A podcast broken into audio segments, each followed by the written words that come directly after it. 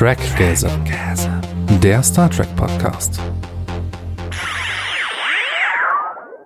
Wie bereits in den Episoden 75 und 76 gesagt, hat sich der Schnitt dieser Episode leider etwas verzögert. Ursprünglich haben wir diese Episode am 17. Juli 2022 aufgenommen. Bitte beachtet das, wenn wir in den News sind. Und jetzt viel Spaß mit Episode 74 von Trackgasm. Hallo und herzlich willkommen zur 74. Episode Trackgasm. Heute besprechen wir die Folge 1.10 von Strange Worlds, A Quality of Mercy. Und mit dabei ist die Brit Marie. Hallo. Und die Elle ist auch da. Hallo. Wir haben das Ende der Staffel erreicht. ist es nicht, ist es nicht schön, jetzt dann halt auch mal wieder ein bisschen Star Trek Pause zu haben? Ja, kurz. Für, für, für mich nicht. da haben wir schon drüber geredet. Für, also ich hätte gerne einfach weiter Star Trek gehabt. Mir hat das gefehlt letzte Woche. Mhm. Also ich, ich bin persönlich ganz, ganz froh. Es ist das Lustige, also wir nehmen heute auf am 17. Juli 2022, wann auch immer diese Episode rauskommt. Aber ich habe gerade gestern die Folge 70 geschnitten, wo ich mich über meine Star Trek Fatigue beschwert habe. Von dem her ist es ganz lustig, ähm, dass wir jetzt dann ja, heute das Ende der Staffel ist haben. Es ja, ist es ja nicht so schlimm, dass wir nicht ganz zeitgerecht sind, weil in Deutschland läuft's ja eh nicht. Genau, es gibt aber viele, die sich dann drauf freuen und wenn ihr das dann irgendwann im Dezember, Januar, Februar hört. Hallo. Hallo. Aber was haben wir seit der letzten äh, Aufnahme geguckt, gehört, gelesen? Britt, du warst ein bisschen auf Arte unterwegs. Ich habe eine Serie wiedergeguckt, die ich eigentlich schon kenne. Das ist eine schwedische Serie, Ekta Människor oder Menschen, Real Humans, echte Menschen heißt es auf Deutsch. Und das gibt's aktuell komplett in der Arte Mediathek, Staffel 1 und Staffel 2 und geht eben um künstliche Intelligenzen, die aussehen wie Menschen, die also als quasi, wie gesagt, ja, pff, also Companions so als äh, Begleiter im Haushalt der Menschen unterwegs sind etc. Und die klassische Frage nach künstlicher Intelligenz und Eigenbewusstsein etc. etc. Das ist Fiktion. Das ist eine, eine ja. Serie, eine Fiction-Serie. Und die ist aber schon von 2012, ist also auch schon ein bisschen älter und die war damals ein sehr, sehr großer Hit in Schweden und ist dann ein bisschen in andere Länder rüber geschwappt, also Deutschland, England etc. Und USA hat dann ein Remake gemacht von der Serie, auch unter dem Titel Real Humans. Den Remake habe ich mir tatsächlich auch angeschaut, fand ich jetzt ehrlich gesagt nicht so gut wie das Original. Wie gesagt, das ist gerade frei erhältlich in der Arte Mediathek. Also ich kann das allen Sci-Fi-Menschen empfehlen.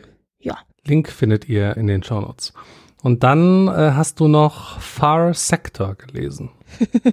das ist ein Comic, den ich seit 2021 auf meiner muss ich unbedingt lesen Liste hatte und ich habe jetzt angefangen die ganzen DC Young Adult Graphic Novels nochmal zu lesen. Ein Teil davon kenne ich schon, ein Teil kannte ich noch nicht, weil ich finde, dass diese Reihe, die DC da auf die Beine gestellt hat, sehr sehr gut gemacht ist und im Zuge dessen habe ich dann jetzt auch Far Sector gelesen von N.K. Jemison und Campbell als Zeichner oder Zeichnerin in dem Fall und das ist eigentlich ein Green Lantern Comic. Man kann ihn aber auch lesen, wenn man sich äh, mit Superhelden und diesem ganzen Green Lantern und was nicht alles nicht auskennt. Green Lantern ist so ein bisschen, sage ich immer, so äh, das kleine Schwarze im Comic-Fandom. Also jede, jede Figur kann irgendwie mit, mit dem Green Lantern Ring kann die Figur zum Superhelden werden. Und in diesem Fall haben wir eigentlich die Geschichte von Joe Müllein, die eine klassische Kriminalgeschichte ist aber gleichzeitig so ein bisschen auch den Sci-Fi-Mantel drüber gestülpt hat. Und ich muss sagen, ganz, ganz, ganz, ganz großartig. Mir ist dieser Comic sehr, sehr häufig empfohlen worden. Ich habe immer gesagt, ich habe ihn auf der Liste. Es dauert noch, irgendwann komme ich dazu. Und jetzt habe ich es gelesen und bereue es, dass ich nicht, nicht schon 21 gelesen habe, weil einfach der so gut ist. Und ich glaube, das ist auch was, wo Elle dran Spaß haben könnte. Ah, okay. Ich kann ihn also sehr, Warum? sehr empfehlen. Warum? Ja, weil ich finde, du hast natürlich die klassische gritty Kriminalgeschichte, aber daneben hast du eben auch Sci-Fi-Konzepte, die ich in Comics nicht so häufig wiedersehe. Also dieses ah, wirklich okay. Fremdsein und anders sein und nicht automatisch Dinge annehmen aus der eigenen Perspektive heraus, die vielleicht ganz anders sind. Und äh, auch der Ort, an dem sie sich befindet, sie befindet sich halt am Rande. Der Teil des Universums, den normalerweise die Green Lanterns überwachen. Die Green Lanterns ist so eine Art Wächter-Core. Die für Ordnung im Universum sorgen. Das ist so das, das Grundkonzept, kann man vielleicht sagen. Und sie ist da aber ganz alleine irgendwie am Rande, wir kennen das ja am Rande ja. Äh, des Universums und ist da völlig auf sich alleine gestellt und ist mit drei Alien-Spezies konfrontiert, die da zusammenleben. Oh. Die ja, wie gesagt, ganz anders sind als das, was wir kennen. Und sie äh, stellt dann halt fest, dass sie eben mit ihren Referenzen und Rahmenbedingungen und allem, was ihr vertraut ist und was sie kennt, nicht einfach so daran gehen kann. Also es, es gestaltet sich alles schwieriger. Und das fand, ich fand das sehr, sehr schön. Und dann haben wir natürlich uh. auch ein oh. bisschen auch so Konzepte von Identität und sowas sind auch mitverarbeitet. Also es ist sehr, sehr gut gemacht. Also es hat mir sehr viel Spaß gemacht.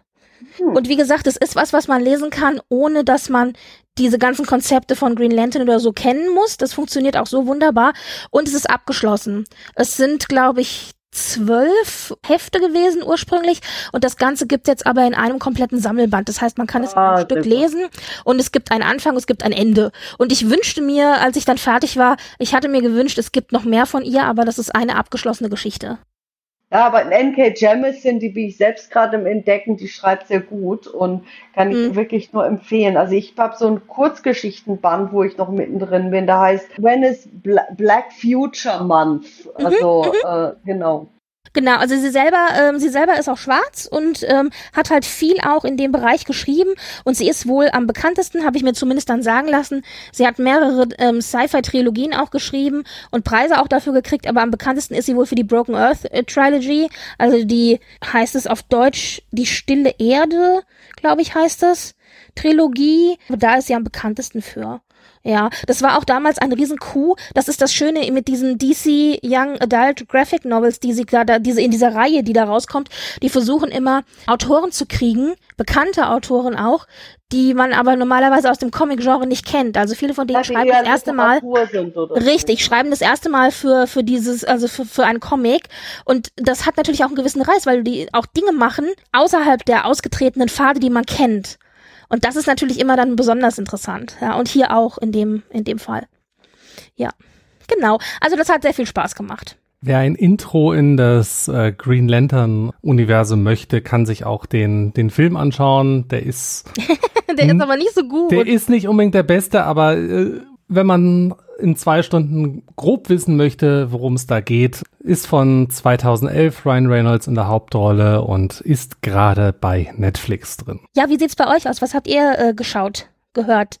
Gesehen. Ja, ich habe äh, endlich Matrix Resurrections geguckt. Fand, das war ein ganz großartiger Film, der also diese diese Metaperspektive eingenommen hat von ja, das, was Matrix in den 90er war, kann nicht mehr wiederholt werden, aber es kann auf etwas aufgebaut werden und gleichzeitig eben auch mit Erwartungen gespielt werden. Und ganz fantastisch. Der Film wurde ja teilweise von gewissen Leuten, gewissen Seiten verrissen, aber das war abzusehen, weil der Film ja auch durch die, mit der Meta-Kommentare da drin auch so in einige Wunden reinpiekst, aber in einer sehr lustigen Art. Also bis hin zu so Meta-Kommentaren über also mehrschichtige Meta-Kommentare über ältere Leute, die sich sozusagen diese alte Medienschelte, wo ja früher, so zum Beispiel 18. Jahrhundert, wurden junge Leute, vor allem junge Frauen, dafür gescholten, zu viel Bücher zu lesen, dass das ja schlecht für den Charakter sei und dass, dass der Realitätsflucht so schrecklich ist. Und da kommt also so ein Charakter vor, der eben so, damals hatten wir noch Stil und Konversation und nicht einfach piep, piep, piep. Also diese berühmte Schelte auf Menschen mit, mit Smartphones. Und ich sag nicht, in welchem Kontext das kommt und welche Figur das ist, aber ich lag am Boden vor Lachen. Es war fantastisch. ja. Ja, ich war gut unterhalten damals im Kino. Ich habe den ja im Kino mir angeschaut. Das gleiche Problem, das ich mit dem Original Matrix habe, habe ich tatsächlich auch mit diesem Matrix-Film dass diese Liebesgeschichte zwischen Neo und Trinity so wahnsinnig extrem in den Mittelpunkt der Story gerückt wird. Ja. Das stört mich tatsächlich. Das ist mir ist es zu viel. Ich habe nichts gegen eine gute Liebesgeschichte, um Gottes Willen, da bin ich die Letzte, die was sagt, aber mir ist es tatsächlich zu viel. Aber das, das ist, ist ja, das ist Geschmacks Geschmackssache, glaube ich. Ja, ich finde das auch so ein bisschen, also ich finde, es hätte ein bisschen weniger Liebesgeschichte jeweils überall sein können. Mhm. Und ich finde das richtig, weil ich finde, es braucht halt auch Geschichten, die über Sinn und Zweck von Menschen erzählen, die jenseits von Liebe sind, also so gerade mhm. vor allem romantische Liebe ist. Und dass wir generell als Gesellschaft auch andere Dinge, also wie zum Beispiel der Wert von Freundschaft, das haben wir in Star Trek sehr stark. Wert ja, auch in dieser Folge auch sehr stark, finde ich. Ja, ja, genau, das haben wir da auch. Und generell andere Formen von Liebe, Zuneigung und Verbindung und dann halt auch, ja, auch andere Dinge. Und so die romantische Liebe ist natürlich etwas Wichtiges in unser, also man, ja, schwer. Romantische Liebe als kulturelles Konstrukt hat auch ein paar, ja, will nicht so tief reingehen, ein paar äh, unschöne Konnotationen, wenn eins sich damit beschäftigt, aber Zuge also Zuneigung und Companionship zwischen Menschen ist etwas, was sehr wichtig ist. Aber mhm. ja, es ist aber halt mehr Spaß äh, diese trotzdem. Zuckerguss. Ja, natürlich, ja. es war großartig und da waren Momente dabei, die einfach wunderbar inszeniert worden sind und wunderbar entweder Sachen übertrieben worden sind oder verändert worden sind, wie eben auch so einem bewusst machen, ja, ich gucke gerade einen Film und nicht einfach so wie bei Deadpool zum Beispiel dieses, haha, es ist ja ständig ein Witz, dass ich jetzt mit dem Publikum die vierte Wand sprenge, sondern es hat einen Grund, warum das getan wird. Es ist halt nicht einfach nur so, äh, es wird getan, weil es getan werden kann, sondern da, das ist ein Teil der Message und Teil des Stilmittels des Films, um etwas zu bezwecken, Effekte mhm. zu bezwecken. Und das ist ganz, und auch mit der auch etwas über die Erzählung selbst zu sagen sagen und das ist toll. Ja. Ja, und sonst habe ich halt auch Balance of Terror geguckt. Ja, natürlich. Ja. Ich war übrigens ganz glücklich, als ich diese Folge gesehen habe. Ich habe einen kleinen Spoiler gehabt der dann aber am Ende sich als nicht so schlimm herausgestellt hat. Ich hatte ja befürchtet, der ist ein sehr viel größerer Spoiler, als er dann in Wirklichkeit war. Und, äh, und dann habe ich aber die Folge tatsächlich völlig blind gesehen. Ich habe also geschafft, mich über, über Twitter oder so nicht spoilern zu lassen. Ja. Und das führte dazu, dass er dann also in diese Hochzeit reinsprang. Ich dachte, oh mein Gott, das ist ja wie ein Balance of Terror. Und dann ging das weiter. Ja. Ich dachte, oh scheiße, das ist Balance of Terror. Und ich war so froh, dass ich, ohne dass ich es wusste, die richtige Folge in, als Vorbereitung gesehen habe, weil ich hatte Balance of Terror mir ja extra angeschaut, als, wir, als, ich, als wir über Memento Mori gesprochen haben. Ja, Weil es ja die ganze genau. Zeit hieß, dass es so ähnliche Konzepte sind. Und ich dachte, wie geil, sehr gut. Da war ich einmal gut vorbereitet, ohne dass ich es wusste. ja, ich habe tatsächlich, als ich diese, also die, die Folge angeguckt habe, habe ich gesehen, Hochzeit, äh, kommt mir bekannt vor. Ja. Dann eben, dann, als mir klar wurde, jetzt wird tatsächlich Balance of Terror neu gemacht. Ich habe die Folge gestoppt, hab mhm. dann Balance of Terror geguckt und dann erst die Folge weitergeguckt. Und dann habe ich am Abend danach, kam ein Freund zu Besuch, der auch, ich sagte so, ja, wir können mal gucken. Und der sagte dann auch genau an dem Punkt, wo ich dann ungefähr war, sagte, hey, können wir stoppen und Balance of Terror gucken? so, ja, hier, wunderbar, nochmal. Es ist aber auch eine super gute Folge. Die kann man ruhig mehrfach gucken, ohne sich zu langweilen so viele Stilmittel, so viele Sachen aus, wie sie die Sachen so teilweise übersetzt haben nach heute oder auch teilweise verändert haben, bis hin so zu, zu kleinen Details wie, ich sag das jetzt einfach vorab, ganz am Schluss bei TOS-Folgen gibt's ja noch so wie so Standbilder so äh, von mhm. der Szenerie und da läuft ja Kirk durch den Gang und sehr, sehr so, sehr so in seinen Gedanken sinnierend und da habe ich, äh, wo ich da irgendwie angehalten habe, hingeguckt habe, da sieht er aus, Shatner fast aussieht Paul Wesley. Ja, ja. Denke, oh mein Gott, haben, war das die Casting-Vorlage? Ich finde, Paul Wesley finde ich halt ein bisschen groß. Der hätte ein paar Zentimeter kleiner sein ja, können. Ja, stimmt. Kirk ist nicht unbedingt der Größte. Ja, stimmt, der ist nicht ganz so groß. Aber trotzdem, ich fand, der hat Kork noch was anderes gegeben, als wie wir mhm. ihn schon kennen. Und das ist ja, können wir gleich dazu kommen. Also ich mhm, fand das, mhm. es war, es war großartig und deswegen fand ich es auch an einem Tag nicht schlimm, das zweimal zu machen. Ich dachte, ja, wie ich auch für den Podcast schon mal vorbereitet. Ne? Sehr gut. Ja. Ich habe es ein bisschen anders gemacht. Also ich bin komplett blind in die Episode rein, weil ich gerade so eine selbstverordnete äh, Social Media Pause mir mir gönne Ja. oder eine nahezu komplette Social Media Pause. Dementsprechend bin ich da komplett unspoilert. Ich habe nichts auch nur ansatzweise vorab mitbekommen. Hab die Folge auch erst Freitag irgendwann spät abends Oh mein gesehen. Gott, ich hätte es nicht aushalten können. Nee. Wenn man nicht auf Twitter und Instagram unterwegs ist, wurscht. Ja, aber einfach auch nicht, auch nicht, also nicht nur nicht, nicht nur wegen Spoilern oder so. Ich hätte halt auch, ich habe es auch wirklich direkt gleich, als ich konnte, geguckt, Uh, was relativ früh morgens am äh, am Donnerstag war. ah, und- ja, ich kenne das auch, dieser Ja, also so, ich muss war so neugierig. Ja. Genau, genau. Ich war so neugierig und ich war halt aber auch, äh, also ich war neugierig, aber ich habe auch gedacht, und wenn ich es jetzt aber nicht auch bald gucke, was natürlich auch super passte, weil ich so neugierig war, dann äh, spoilert mich vielleicht doch noch jemand. Ja. Nee, also ich, ich bin, bin bis Freitagabend spoilerfrei äh, durchs Leben gekommen. Äh, hab mir die Episode dann angeguckt und dachte mir so, warte mal, diese Hochzeit hast du schon mal gesehen. Ja. Mhm. Immerhin hast du dich erinnert, das ist ja gut. und äh, das, ist, das hat dann so immer, warte mal, das Diese ist doch die, das, unverbrochene Hochzeit. also das, das, das ist doch die Folge mit den Romulanern.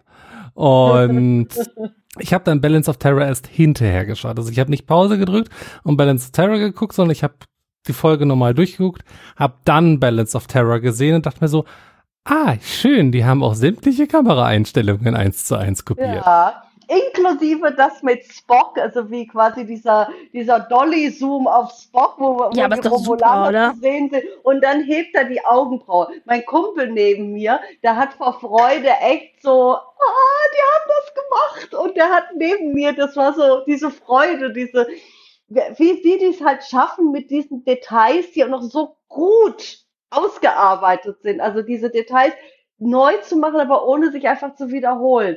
Ach, großartig. Ja, also, also ich fand die, die, die, äh, die Admiral Pike Uniform, das war äh, für mich das, Ja. das, das, Ja, das größere ja. Highlight. Oh, der Maroon Monster. Ich fand halt ja. toll, dass man wirklich, wenn man jetzt echt diese Folge mal durchgeht, man kann eins zu eins Standbilder, Szenen etc., Szene für Szene teilweise nebeneinander stellen. Ja. Und das Staging auch, also wenn man mal guckt, auch wie dann die, die Personen positioniert sind im Raum zueinander. Die Gerade auch wenn zum Beispiel Spock neben, neben Ja. Kirk steht, Die die Beleuchtung. Ja, aber auch zum Beispiel äh, eins zu eins Dialoge. Eins Ja. zu eins Dialoge übernommen, teilweise anderen Figuren in den Mund gelegt, aber trotzdem, die Ja. meisten sind wirklich eins zu eins Ja. übernommen.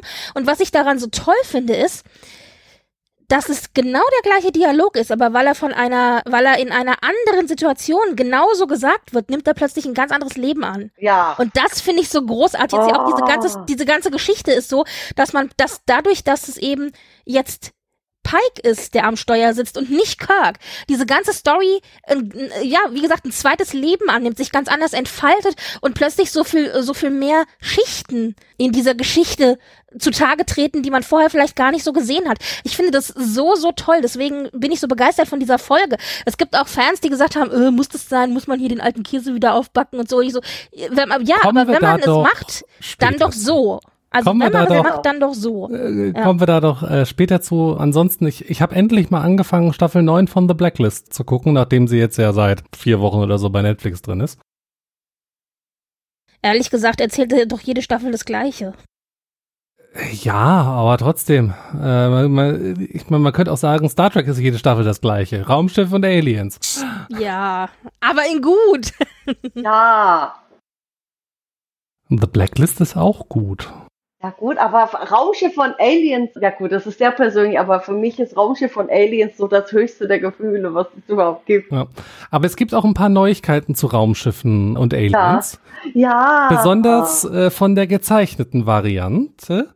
Denn wir haben einen, also zumindest für die USA haben wir mal einen Termin für die dritte Staffel von Lower Decks. Denn es geht am 25. August los. Das ist wieder ein Donnerstag. Also Donnerstag ist in den USA der Star Trek Tag. Hoffen wir mal, dass es im Rest der Welt dann der Freitag ist. Also Ähm, was ich gesehen habe, das ist auch da stand, dass ja Europa bla bla bla bei Amazon. Das Genau, genau. Also internationale Distribution durch Amazon ist bestätigt. Der Termin, das ist dann mutmaßlich der 26. August im Rest der Welt ist, ist noch nicht bestätigt, aber ich denke mal, das dürfte kommen, sobald die, die Comic-Con durch ist, denn für die Comic-Con können wir, denke ich mal, einen full-fledged Trailer äh, erwarten. Und sobald der Trailer draußen ist, dann wird es auch eine Amazon-Variante davon geben und in der wird dann 26. August drinstehen. Vermute ich mal. Äh, und lange müssen wir eh nicht mehr warten. Am 23. Juli sind die Panels auf der San Diego Comic Con und ähm, schön. da werden wir dann mehr dazu erfahren. Wir haben aber im, im Ready Room schon einen kleinen Teaser bekommen Ja. auf die kommende Die ja Staffel. eigentlich eine kleine Ehrerbietung an Picard war und Ein, weniger ein, an. eine kleine? Eine kleine? Ich finde es aber auch so großartig, also weil wir sehen nämlich jetzt hier. Spoiler, wir sehen ja, wir sehen ja. Bäumler auf einem Weingut und er erntet halt Trauben und alle so, ich dachte, du machst Wein und die so, nein, wir machen Rosinen, wir lassen sie vertrocknen. Und ich finde, es entbehrt natürlich nicht einer gewissen Ironie, dass die Lower Deck Crew die Crew ist, die vertrocknete Trauben verkauft und nicht Wein. Also das ist natürlich schon ein Sehr- Unterschied graduell. Allem, weil Äh, im Produkt. Rosinen ja auch oft im Gebäck so, das ist ja immer wieder Leute, die Versteckt. sagen, "Ih, Rosinen. So. Ja, aber die auch versteckt sind oft, weißt Ja, du? ja. Also von, von wegen Genau. Easter Egg und so. Es ist, ja, es ist ganz großartig. Es ist Also war ich schon- bin Das ja- kann man ja auch mit Trauben machen. Also, also ich bin ja Team, wie viel Rosinen willst du? Ja. Genau. ja. Ich mag sie auch. Und offensichtlich ist Leute, Bäumler, offensichtlich ist Bäumler ja voll, voll der sexy, äh, sexy äh, Traubenbauer, aber er rafft's nicht. Ja. so, okay. ja, also es war auf jeden Fall sehr witzig gemacht. Ja. Und Ja gut, also da stimmt das, das, das bisschen mit sexy, diese Helferin, das fand ich so ein bisschen. ja, natürlich. Leute, nein. Ja, das, war natürlich Das war so absolut ja. ähm, Berman-Track, so, Ja. ach. Ja, aber das ist natürlich, weil, weil ich glaube, das ist absichtlich auch gemacht, weil hier ja Picard dargestellt wird, also oder TNG und weil ja, Ja, das eine der größten Kritikpunkte ist, dass es immer heißt. TNG ist eigentlich Berman Track. Ah, ja, Ja. aber Ja, aber Ah, also- muss man Frauen als äh. Nein, ich, ich sehe das, ich meinte, das ist absichtlich so gemacht als Ironie, nicht als, nicht, aber also, heutzutage, vor Ja. zehn Jahren, also heutzutage ist, was Ironie betrifft, halt, wir müssen natürlich das Komplette sehen, vielleicht ist ja noch was, aber es war zum Beispiel auch in der zweiten Staffel in der Folge mit, ich glaube, es war zweite Staffel oder, er, oder war es erste, in der Folge mit diesem, wie hieß das wieder, wo, wo Tandy diese, diese Dog gemacht hat und das Ding dann in diese Farm, in dieses Sanatorium kam und du sahst halt wirklich nur so sexy weibliche, und ich dachte so, ach nee. zweite Staffel. Der zweite Staffel. Und ich dachte so, ach Mann, Leute, diese kleinen Details, wenn ihr die besser macht, dann seid ihr nicht nur gut und super, sondern einfach nur Weltklasse genial. Und das sind so kleine Stellschrauben, die anscheinend für manche wahrscheinlich, die würden vielleicht argumentieren, oh, das sind ja nur kleine Dinge, aber diese kleinen Dinge, diese Umweltbedingungen sind die, die halt für Menschen, die eben nicht diesen männlichen, allosexuellen, heterosexuellen Blick haben auf Frauen. Du merkst, wenn die Kamera und das Schreiben nicht aus deinem Blickwinkel ist und es ist immer wieder so nur dieser eine Blickwinkel ist. Und gerade bei Star Trek werden wir ja immer mehr, mehr damit quasi, ja, erfreut, diesen Blickwinkel eben auszubrechen. Und da bei Lower Decks, äh, bitte. Also ja, du hast schon recht, aber ich, ich stehe, aber ich verstehe, ich finde, dieser Kritikpunkt ist dann nicht valide, wenn das, weil ich verstehe, äh, weil das ja absichtlich so gemacht wird. Also die nehmen sich quasi selber damit auf die Schippe und sagen, Ah. Leute, denkt dran, das war Berman Track, wir sind nicht vor so. fünf Jahren äh, und so weiter Ja. war mittlerweile, also ich sag mal, hätten die zum Beispiel, das haben sie zum Beispiel in der Folge mit der Ingenieur, der asexuell ist, der und seine Fantasy-Familie auf diesem Schiff. Da war es ja, Ja. auch ein Mann und eine Frau, die ihn. Und weißt du, sowas, so ein bisschen, di- dieses sexy Eye-Candy halt so ein bisschen durcheinander würfeln. Und wenn das schon sein muss, dann kann das ja auch so sein. Und ja, das ist halt müde. Und Leute, die halt damals schon Burnham Track, wie ich halt geguckt haben und da bei jeder Instanz mit den Zähnen geknirscht haben, will man nicht nochmal dran erinnert werden. Ja, jetzt, zumal die Szene ja auch nicht nur äh, Berman-Track ist, sondern halt auch so ein brutaler Rückgriff äh, eigentlich eigentlich in die äh, Aber in, in ich die verstehe, 60er. ich verstehe eure Kritik tatsächlich nicht, weil also ich verstehe sie, ich verstehe die Kritik an sich, aber ich verstehe nicht, warum Also das, ich würde das, also ich würde eure Kritik verstehen, wenn das hier gemacht wird und man ist sich dessen nicht bewusst. Aber dadurch, dass man sich dessen bewusst ist, wird es ja total, wird es ja, wird diese Kritik, dieser Kritikpunkt genau entkräftet. Aber dieses Bewusstsein sehe ich, also ich kann es mir ausdenken, dass es vielleicht bewusst sein könnte, aber es ist nicht deutlich gemacht. Okay, Es gut, das kann halt- ich, das kann ich, äh, das verstehe ich dann, dass wenn du das wenn so sagst. Okay. deutlicher ist, wie da kommt sofort ein Kommentar dazu oder irgendwie irgendwie etwas ein Element wird reingebracht, das halt zeigt, ja, das ist irgendwie das das wird verzerrt oder was auch immer. Ja, weil heutzutage geht es halt nicht mehr mit so etwas weicheren weniger deutlichen Ironiesachen, sondern also die ironische Verzerrung, die ironische Brechung muss heutzutage stärker sein, weil Nee, es, es, es hätte einfach ja. ein Kommentar von, von Mariner gegenüber Bäumler gebraucht, so nach dem Motto, sag mal, äh, merkst du eigentlich noch irgendwie was? Äh, irgendwie halt so ein Seitenhieb, äh, Ja. äh, z- zieh mal den Stock aus deinem Arsch ähm, und, und hab mal ein bisschen Spaß in deinem Leben, anstatt nur an die Pflicht zu denken. Und da, dann hätte man das Ganze schon wesentlich mehr auf, äh, aufgebrochen gehabt, aber so Oder halt. Mariner fängt an, eine von denen anzuflirten und haut mit denen ab und sagt, ach, Bäumler nervt nicht so. Oder irgendwie sowas aufbrechen, dann wäre es lustig, aber es war halt nicht aufgebrochen. Genug. Aber vielleicht ja, kriegen okay. wir das ja dann noch. Ja. Also äh, ich weiß, die können das zum Beispiel die Szene, wo viele so Internet, äh, so, so, so, so eher die, die konservativeren, sagen wir, konservativeren Stimmen im Hm, Netz. ich ich glaube, ich weiß, was jetzt kommt. Ein schwarzer Bäumler. Balken. Bäume auf dieser Theke. Es, war- das war so großartig. Und dieses Niveau erwarte ich halt weiterhin und nicht so Rückgriffe, weil so. Ah, Was neben dem Teaser auch noch nett war, wir haben die Key Art bekommen für die äh, Staffel Ja. 3. die ist Also schön. die Haupt, das Hauptposter. Wir haben ja schon gesagt, dass die Poster bisher immer die Filmposter imitiert haben Genau. oder, oder aufs Korn genommen haben. Und in diesem Fall ist es auch so. Wir haben also wieder eine Hommage an Star Trek 3. Der inoffizielle Titel dieser dritten Staffel, aber nur inoffiziell, ist ja In Search of Captain Freeman. Das war ja auch in Mhm. diesem ersten Teaser, den wir gekriegt haben, wo man nur die Stimmen gehört hat und am Ende dann eben die Cerritos gesehen hat. Da war das ja auch so, dass es hieß, äh, sie ist weg, wir müssen, wir müssen sie befreien gehen, wir müssen sie suchen gehen. Das ist ja da sehr stark angelehnt. Und ich finde auch hier wieder sehr schön gelungen. Also mir gefallen diese Plakate unheimlich gut. Ja, wie sie eben in jeder Staffel so andere, so diese Filme so hat irgendjemand hat dann so eine so eine habe ich heute glaube ich auch retweetet so eine Star Trek Nemesis. Äh, genau wo halt dann William Bäumler der Transporter Ja, ja, das habe ich gesehen, ja. oh großartig das das das, das oh geil Ja. Ja, und über die Staffel selber darf ja eigentlich nichts verraten werden und die Schauspieler dürfen ja auch nichts verraten. Tony Newsom hat einen eigenen kleinen TikTok-Account und oder macht mehrere Videos eigentlich über ihren Alltag. Und in einem Video hat sie doch ein bisschen was verraten, aber nur ein ganz klitzekleines bisschen. Da hat sie sich gefilmt, wie sie auf dem Weg zur Arbeit ist, sich einen Kaffee kauft, etc. etc. Und da war sie wohl auf dem Weg zu vier Stunden Stimmaufnahme für die Serie. Und da hat sie gesagt, sie darf nicht verraten, aber sie hat so ein paar kleine Einblicke aus ihren Drehbüchern gegeben. Die hat sie Ja, gefilmt in und auch mit ihren, mit ihren Notizen dabei, genau. Und ich glaube, sie meinte, sie kann nur ein Geräusch offiziell verlauten lassen. Wie war das? Ah! Oder so, also so ein Schrei.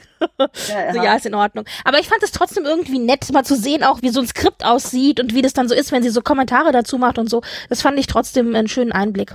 Eben sozusagen in ihrer Arbeitsweise und wie das so ist als äh, Sprecherin, genau. Und sie sich hinterher dann noch einen Cocktail gegönnt hat. Genau. Und ihre, Nägel, ihre Maniküre aussahen wie ihr Cocktail. Das war dann, das war ganz großes Kino. Die Frau ist fantastisch. Ja, die ist super. Ich fand auch schön, was, wie was- als sie am Anfang sagte, ich habe heute vier Stunden Stimmarbeit vor mir, ich ziehe bequeme Schuhe an. Und ich so, okay. ja, also ja äh, im sehr, ja, ja, natürlich, natürlich. Ja, also ich habe keinen TikTok-Account, ich gucke nur ab und zu mal rein, wenn so Sachen sind. Ja, bei Twitter wurde das ja rumgeschickt, oder? Ja. Genau, da hat sich selber auch gepostet, genau. Ich glaube aber, das ist bestimmt ganz lustig, der zu folgen. ja. Ja, um, um, TikTok mache ich äh, einen noch größeren Bogen Ja. als um Facebook. Du bist nicht, wir sind alle nicht jung genug für TikTok. Wir sind Nee, ich, ich, ich, ich habe ich hab TikTok mal eine Chance gegeben. Es hat genau 20 Minuten gedauert, bis ich nur noch Nazi-Scheiße bekommen habe. Und dann Ja. dachte ich mir so, okay, nein, danke, tschüss. Ja. Also Ja, ir irgendwie scheinen sämtliche, äh, scheinen viele Algorithmen zu meinen, ich sei ein Nazi. Warum auch immer. Hm. Ja, es gibt ganze, ganze Aufsätze über Manipulation des Algorithmus auf TikTok. Das geht, aber es ist äh, anstrengend. Aber ich meine, genauso anstrengend ist es auch, eine kuratierte Twitter-Timeline zu haben. Das hat auch gedauert. Oder ist Ja. ein ständiger Work in Progress, dass man dann eben, wenn man bestimmte Themen hat oder Sachen, die reinkommen, wie jetzt zum Beispiel Star Trek News, nicht die ganzen Idioten mit reingeschwenkt bekommt in seine Timeline. Ja, Ah. aber äh, der, der Vorteil, den, ähm, den man auf Twitter hatte, zumindestens, wenn man halt äh, früh dabei war, also ich meine, ich bin jetzt in meinem 14. Twitter-Jahr, Ja. äh, also auf Twitter jetzt dann auch bald Ja. volljährig. Stimmt. Ja. Am, am Anfang waren da normale Leute und, und wenig Bots und, äh, und, und wenig Hass. Und das ist dann so stückchenweise immer dazugekommen, das konnte man dann sehr gut wegblocken immer. Ja, Und- wenn man früh, vor allem Will Wheaton hatte, so um 2010 rum war das. Das war, bevor überhaupt irgendwie was von Discovery die Rede war und so, hatte, habe ich ihm halt gefolgt schon und bevor er von Twitter wieder weg ist. Und er hat so eine Blogliste rumgegeben, so ein allgemeines, wo unheimlich viel schon drin war, zwar mehr amerikanischen Raum, aber das war wirklich so, da konntest du dann damit wirklich so, so sagen, gut, da hast du ganz viel abgedeckt, hast du vielleicht die und das mal nicht gesehen und dann wusstest du, ah, das ist aus der Wheatonschen äh, kuratierten Blogliste und da hast du halt auch schon so dieses Kuratieren dir abgenommen bekommen, ein bisschen. Und dann im Deutschen habe ich auch schon gemerkt, dass ich manche Kreise, weil ich einfach mir mal richtig Zeit genommen habe zwischendurch, durchzublocken bei manchen Threads, was, was da für Figuren verschiedene Dinge gesagt haben, dass mittlerweile für gewisse Kreise im Internet, dass ich schon vorher sehe, ach, ich habe die schon geblockt. Ach, die habe ich auch schon geblockt. Ach, der ist auch schon längst geblockt. Ach, wie schön. Also ich bin ja erst seit sechs Jahren dabei. Ich bin ja sehr, sehr lange um Twitter rumgeschlichen. Also bestimmt fünf oder sechs Jahre, m, wo ich immer überlegt habe, soll ich? Und dann immer gesagt habe, ach nee, komm, lass es. Weil ich mir halt nicht noch einen Social-Media-Kanal aufhalten wollte. Ich war sehr aktiv in anderen Kanälen unterwegs. Und äh, mir war schon klar, dass wenn ich auf Twitter lande, ich dann entweder mache ich es richtig oder gar nicht. Deswegen Ja. bin ich gar nicht so lange dabei. Aber ich kann dazu nur sagen, der Block-Button ist mein Freund. Und ja, ich habe ich ärgere mich immer noch ab und zu, dass ich Mist in die Timeline reingespült kriege. Ganz umhin kommst du da nicht. Aber es ist doch grundsätzlich eigentlich ganz gut mittlerweile in alle Richtungen abgedeckt. Ja, Re Äh, Gerade wenn es auch um Star Trek-Themen geht. Äh, Retweets sind so das sind so das Schlimmste. Also ich bin bin vielen Leuten auch inzwischen entfolgt, weil ich halt denke so ja schön. Eigentlich möchte ich deine Tweets sehen, aber 95 Prozent äh, deiner Retweets Nein, du kannst danke. es aber irgendwie so einstellen, dass du einen Teil der Retweets nicht siehst und du kannst es auch so einstellen, dass du zum Beispiel Kommentare auf Retweets oder Kommentare auf Posts von deinen Freunden, äh, die dir in deine Timeline reingespielt wird, dass das nicht passiert. Da ja, habe ich letztens wieder das, erst, das geht äh, dann erst bestimmte auch wieder äh, nur in der Blog-Varianten gesehen. Twitter-App, die ich Naja, gut, persönlich zum Kotzen finde. Da, äh, kann ich weil, du denn? Dann kann ich dir nicht helfen. äh, ich benutze äh, Tweetbot auf iOS. Oh, okay. Danke, Siri. Ich weiß nicht, ob man das gehört hat auf der Aufnahme, aber Ja, mein HomePod ist gerade äh, Ach, du losgegangen. hast, ach, da, dein, dein, dein Siri hat eine, eine Männerstimme. Sehr schön. Ja, ich, äh, wenn ich meinen Assistenten anschreie, dann will ich wenigstens einen Kerl anschreien. Ach, Ist, wunderbar. ist, ist, ist eine bewusste Entscheidung. ja, finde ich gut. Damals 2008, da gab's noch keine offiziellen Apps. Da gab's, ein, da gab's nur die, da, 2019 gab's Tweet, äh, 9 gab's TweetDeck und der war, bevor Twitter TweetDeck gekauft hat, war TweetDeck richtig geil. naja, äh, das war noch die Zeit sogar noch vor TweetDeck, wo ich angefangen Ja. habe. Da gab's TweetDeck noch nicht. Da gab's, ah, Gott, wie hieß der noch von der, von der Icon Factory, äh, der Twitter-Client? Oh Gott, wie hieß der noch? Aber auf jeden Fall, den, 2000, Anfang den, den, den 2009 habe ich be äh, dahin. benutzt dann nachher auf dem iPhone äh, Tweety. Äh, das ist dann ja dann nachher die offizielle Twitter-App geworden und war ab dann nicht mehr benutzbar. Ja. Ähm, und dann bin ich halt zu, äh, zu Tweetbot von Tabbots gewechselt und da bin ich, da bin ich bis heute äh, unterwegs und jedes Mal, wenn ich wieder die offizielle Twitter-App aufmachen muss, beispielsweise, weil Gruppenchats, das, was wir hier bei Trackgasm zur Koordination benutzen, nur in der offiziellen App geht, ich kriege jedes Mal halt wieder das Kotzen, weil was da an Clickbaity, Werbescheiß, Mm. und was nicht noch alles reinkommt. Und bei jedem zweiten Öffnen muss ich mir auch wieder sagen, nein, chronologische Timeline, nein, keine scheiß Retweets von Leuten, die ich nicht folge, weil du meinst, oh, das könnte dich interessieren. Oh, das, Das- ist so furchtbar. ich- Dieses ganze Engagement. Ja, das, das, das, das ist das Schlimmste, was es gibt. Also ich, ich mag Twitter, weil ich eine fucking chronologische Timeline habe. Ja. Das ist das beste Feature, das ist ihr Alleinstellungsmerkmal und Ja. alles an, ich meine, wenn sie mir sagen, hey, diese Accounts könnten dich noch interessieren, vollkommen in Ordnung. Auch wenn man auf die Webseite geht oder es halt oder in der App es einen Tab gäbe, hey, das könnte interessant für dich sein, vollkommen in Ordnung. Dass Aber auf diesen Tab stop messing with my timeline. Ja, genauso, was ich bei Twitter auf Desktop verwende, ist so ein, äh, äh, weiß ich, ich muss noch mal gucken, wie das heißt, aber es ist eine von denen, wo du quasi minimale Ansicht hast. Also all diese Sachen wie vorgeschlagene Accounts und die und die Themen solltest du folgen, bla bla bla, alles ausblendet und du wirklich nur deine Timeline siehst. Es ist eine Erleichterung. Ja, aber bei Browser-Sachen habe ich immer so das Problem, äh, dann muss ich den Browser auf meinem äh, Desktop-Rechner pflegen, also auf meinem Desktop-Rechner zu Hause. Ich muss sie auf Ja. meinem privaten Laptop pflegen. Ich muss sie auf meinem Firmenlaptop pflegen. Äh, an- Firefox kannst du doch synchronisieren. Firefox kannst du doch zum Beispiel äh, äh, synchronisiert sich doch. naja, ich, ich bin ein, äh, ich bin ein Chrome-User. Ich, äh, Ah, okay. ich, ich, ich lebe in diesem Google-Universum und bin da sehr glücklich. Na Gut. gut, also ich habe Aber- ja, egal. Kommen wir, äh, kommen wir back to topic. Äh, Mhm. Und zu den News. Stranger Worlds gibt's nicht so viel wirklich Neues, sondern nur noch mal so zusammengefasst, äh, auch aus Gründen, weil wir heute die letzte Folge der, der Staffel haben. Es gab in den letzten Wochen viele, viele Interviews, auch mit, äh, Paul Weasley, der Captain Kirk spielt. Track Movie hat dann noch mal eine Zusammenfassung gemacht von den wichtigsten Sachen so. Also Kirk wird in Staffel 2 dabei sein, er wird dann Lieutenant sein. Er will William Shatner nicht kopieren und Akiva Goldsman macht, was ein EP halt so machen muss. Staffel 2 wird größer und besser sein als Staffel 1 und sonst wurde nichts Ja. Gesagt. Das, äh, das Übliche. Halt, im, im Ready Room haben wir einen kleinen äh, Teaser bekommen, denn Will Wheaton war, äh, war in Toronto zu Gast. Oh ja, Und- Interior-Sachen, da war ich sehr begeistert. Genau, und da haben wir halt ein, ein neues Set gesehen oder ein teilweise neues Set, weil teilweise haben wir das, glaube ich, auch so in Teile zu, zumindest davon schon in Staffel 1 mal, mal gesehen. Ist halt eine, ja, eine Crew, Galley, Freizeitraum, whatever.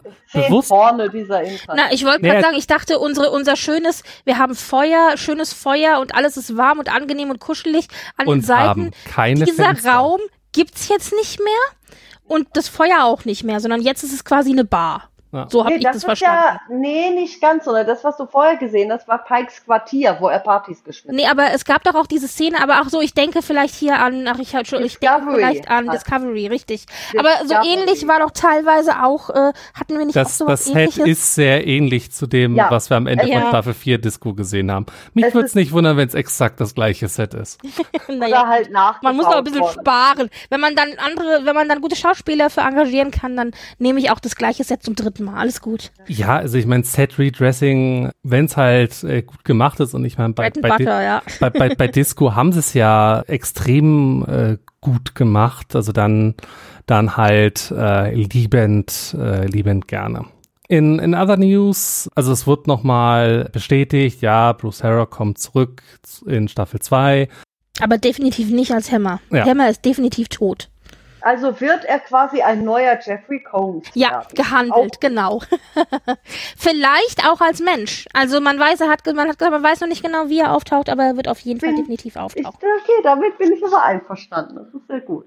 Es Ich braucht, es, es ja. braucht mehr Jeffrey Combses in, äh, in Star Trek.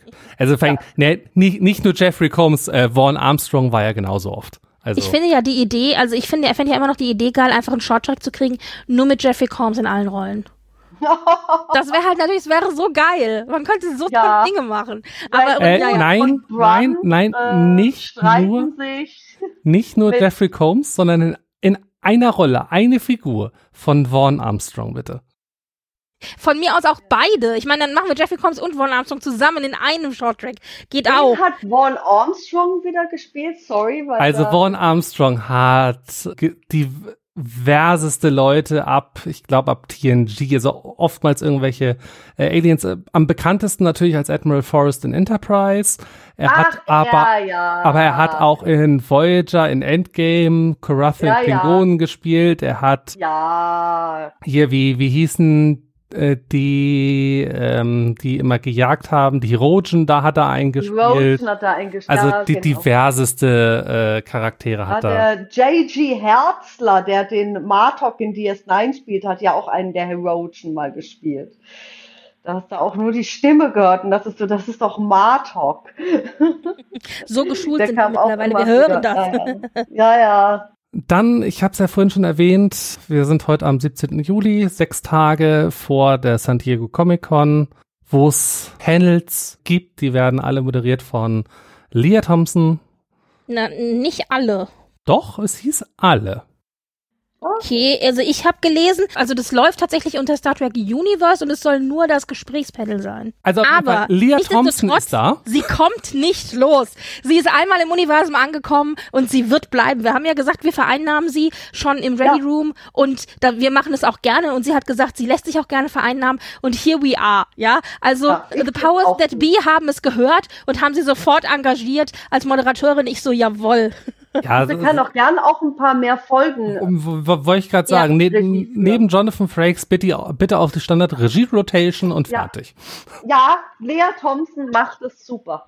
Genau, wenn ihr euch fragt, Lea Thompson hat Regie geführt in Picard Staffel 2, Folge 203 und 204, ähm, Assimilation und Watcher und hatte auch einen kleinen Cameo-Auftritt. Genau. Wenn ihr also, und das ist die Schauspielerin, die meisten werden sie kennen aus Zurück in die Zukunft. Da hat sie die Mutter von, Die Junge in den 50er Jahren, die junge genau richtig, von, von, äh, äh, Mark Mark McFly gespielt. Genau. gespielt, genau, die Lea Thompson. Es wird äh, drei, äh, drei Panel geben. Das äh, Picard-Panel mit Patrick Stewart, Gates McFadden, Alex Kurtzman und Rod Roddenberry.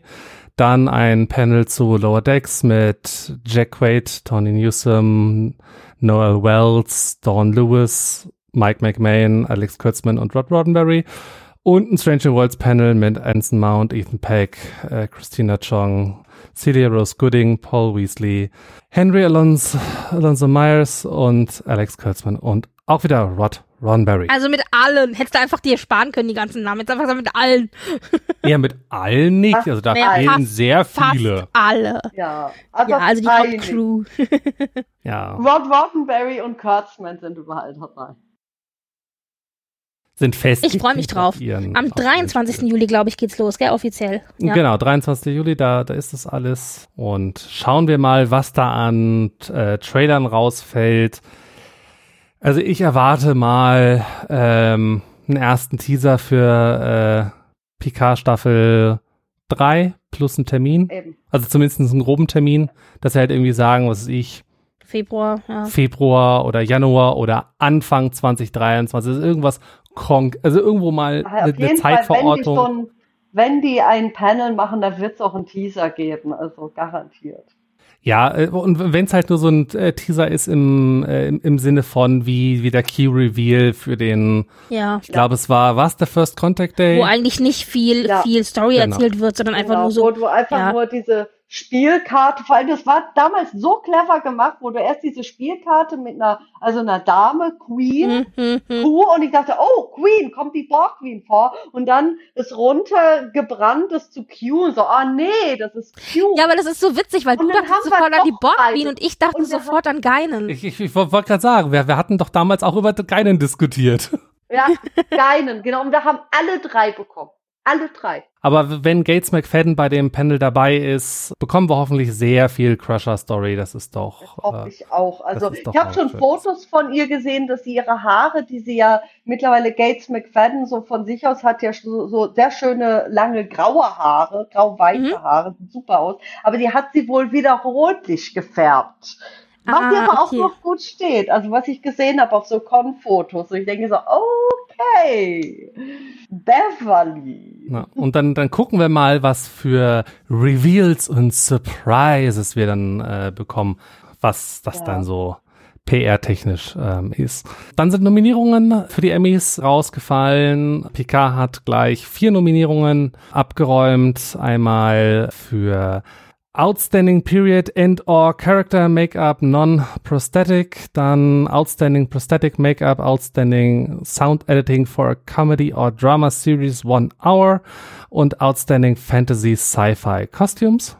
Und Strange New World ist nominiert für Outstanding Sound Editing for a Comedy or Drama Series One Hour. Das heißt PK gegen Strange New Worlds. Und ich glaube, in der, ich glaube, The Boys ist da auch noch nominiert und noch zwei, drei ja, andere in der ja. Äh, Kategorie. Also ich bin ein bisschen traurig, dass äh, Strange New Worlds keine Nominierung für die Kostüme bekommen hat.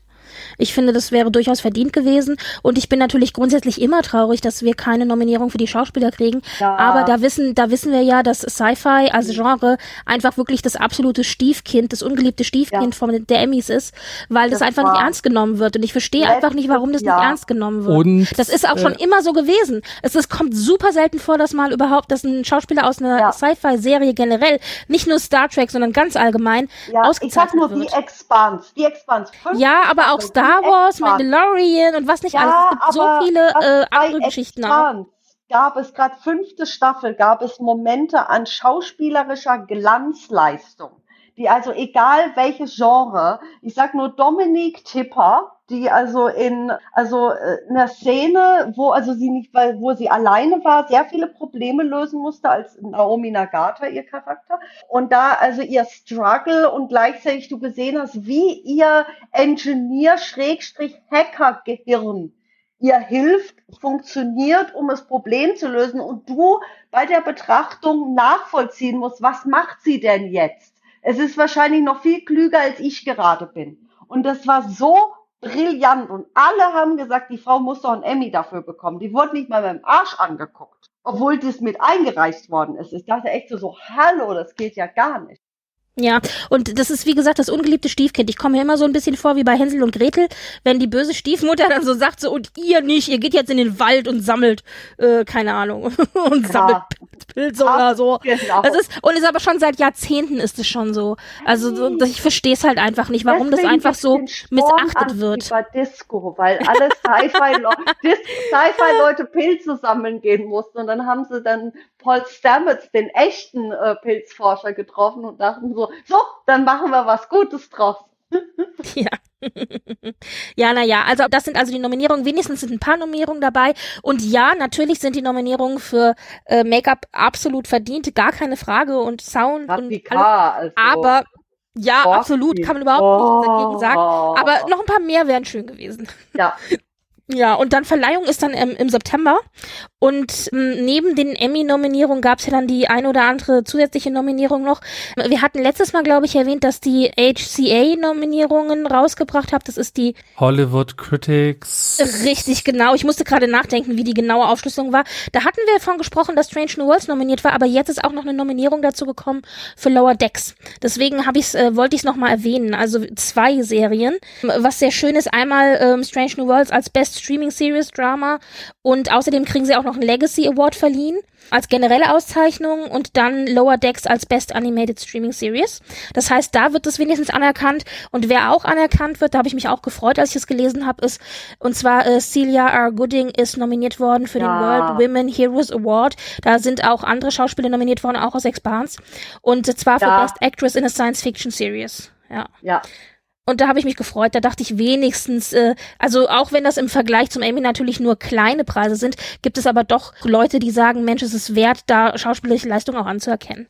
Ja, ja, ja ich habe es gesehen bei gerade auch so Charaktere aus Expans, die ich sehr mochte. Ja, dachte, ja. Warum müssen die in Konkurrenz Gegeneinander, ja, ja, genau. Die verstehen alle zusammen diese Preise gleichzeitig, weil sie ja. alle zusammen einfach nur ganz groß ja. sind.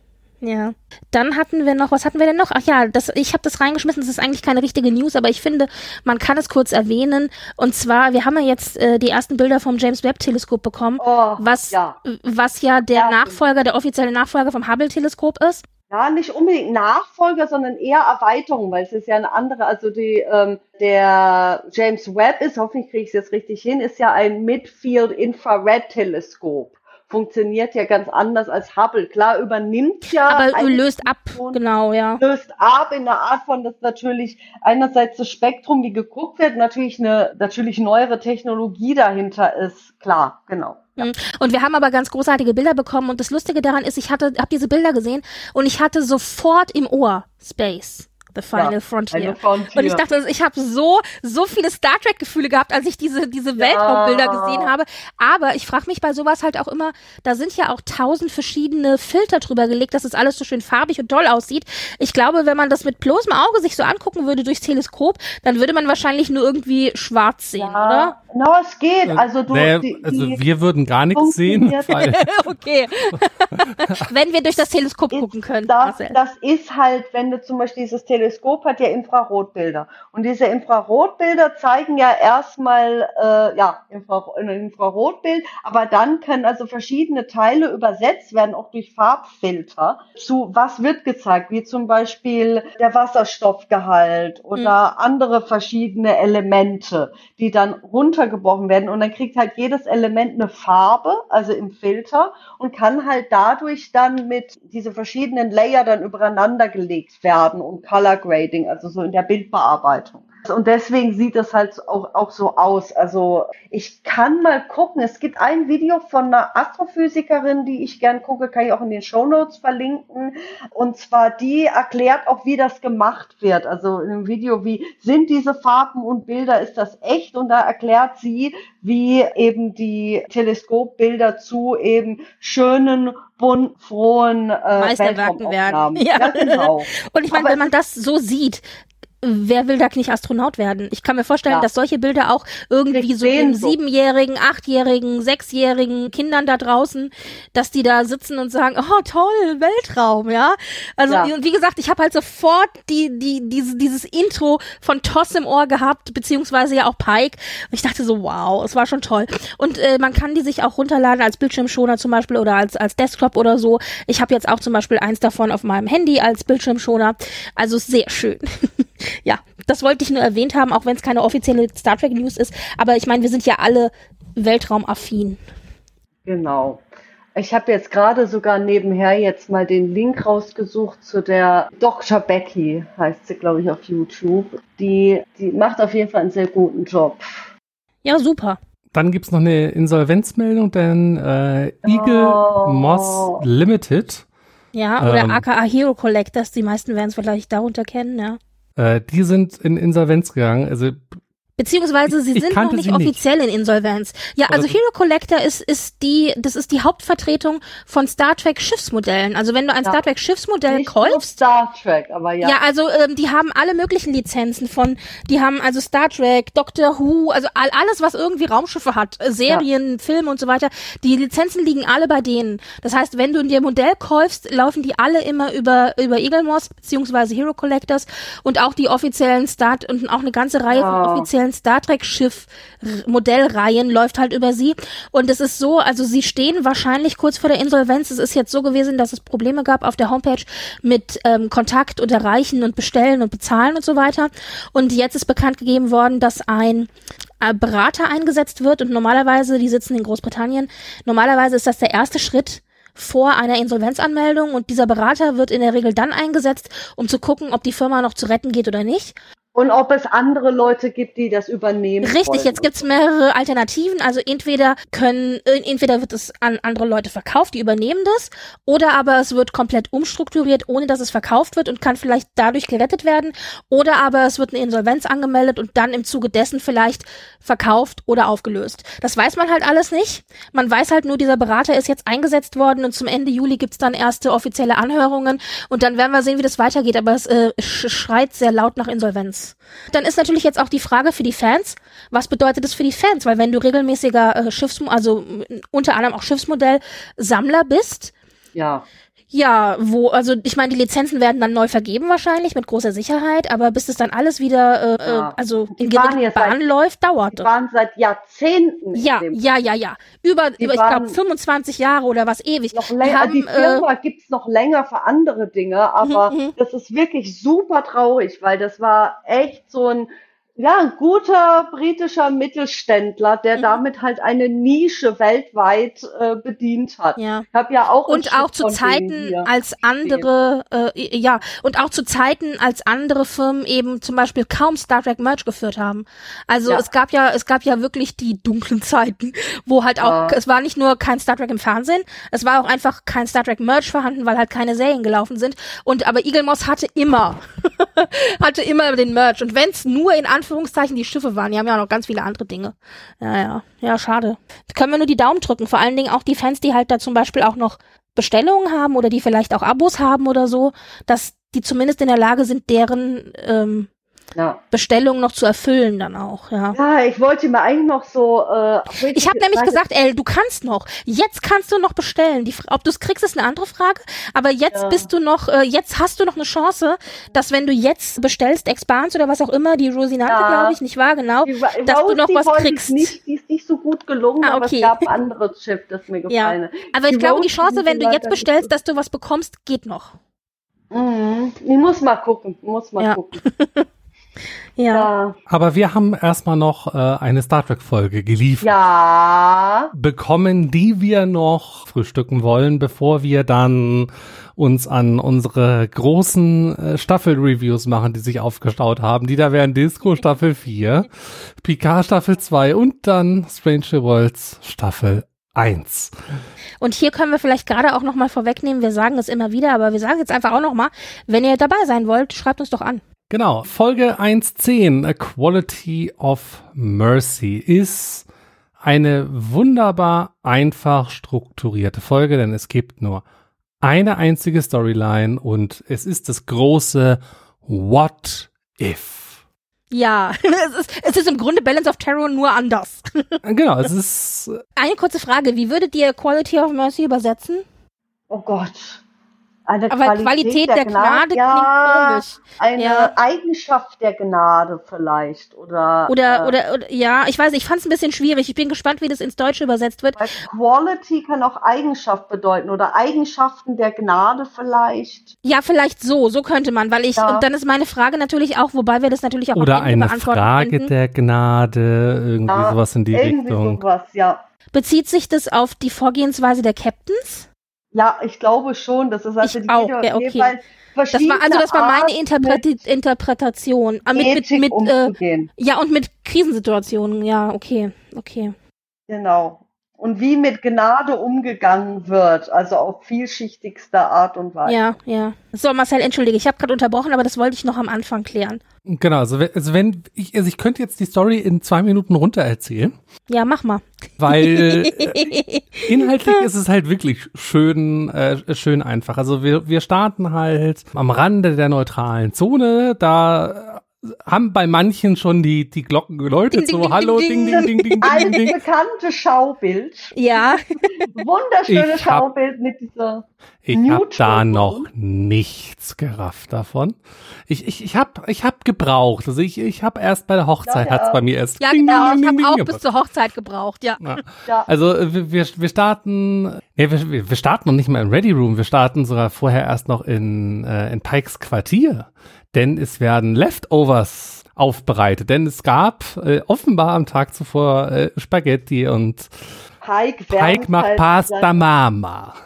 Vor allem in seiner guten, gusseisernen Pfanne. Also Auf das dem war allein so, so richtig ordentlich. Ja. Und, äh, Aber dann so auch so schön, so schön belehrend. Also ich meine, Captain Battelle ist ja da, die kennen wir ja schon aus der ersten Folge.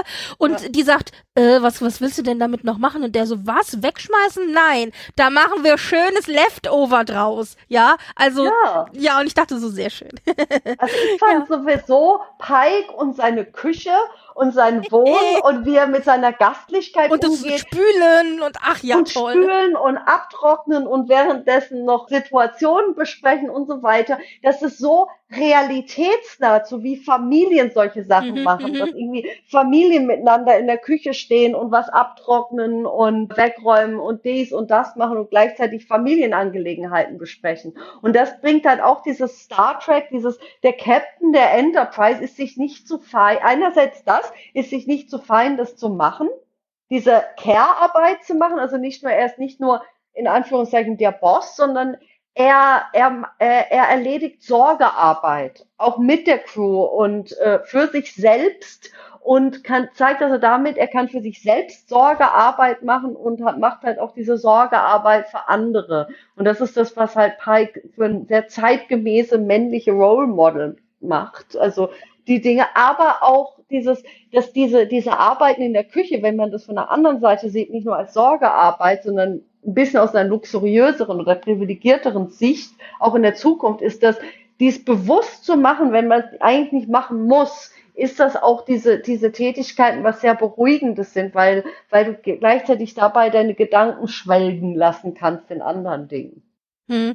Und natürlich dann noch der clevere Nebeneffekt, der natürlich ja auch gewünscht ist, dass dadurch die Crew zusammenrückt, dass ja. aber auch nicht nur, das, das fand ich natürlich auch ganz wunderbar, dass wir das auch gleich in der ersten Folge gezeigt bekommen haben und sich das eben als roter Faden durch die ganze erste Staffel ja. auch zieht, ja. dass eben es nicht nur die Hauptcrew oder die Brückencrew oder die Offiziere sind, die hier gezeigt werden, sondern dass es eben wichtig ist, dass sich alles durchmischt und da ist halt ein Ensign und ein Kadett und aber auch Number One. Das, das das, also dass du da eine Leute richtig da drin sind. Genau, genau das fanden das vor allem super.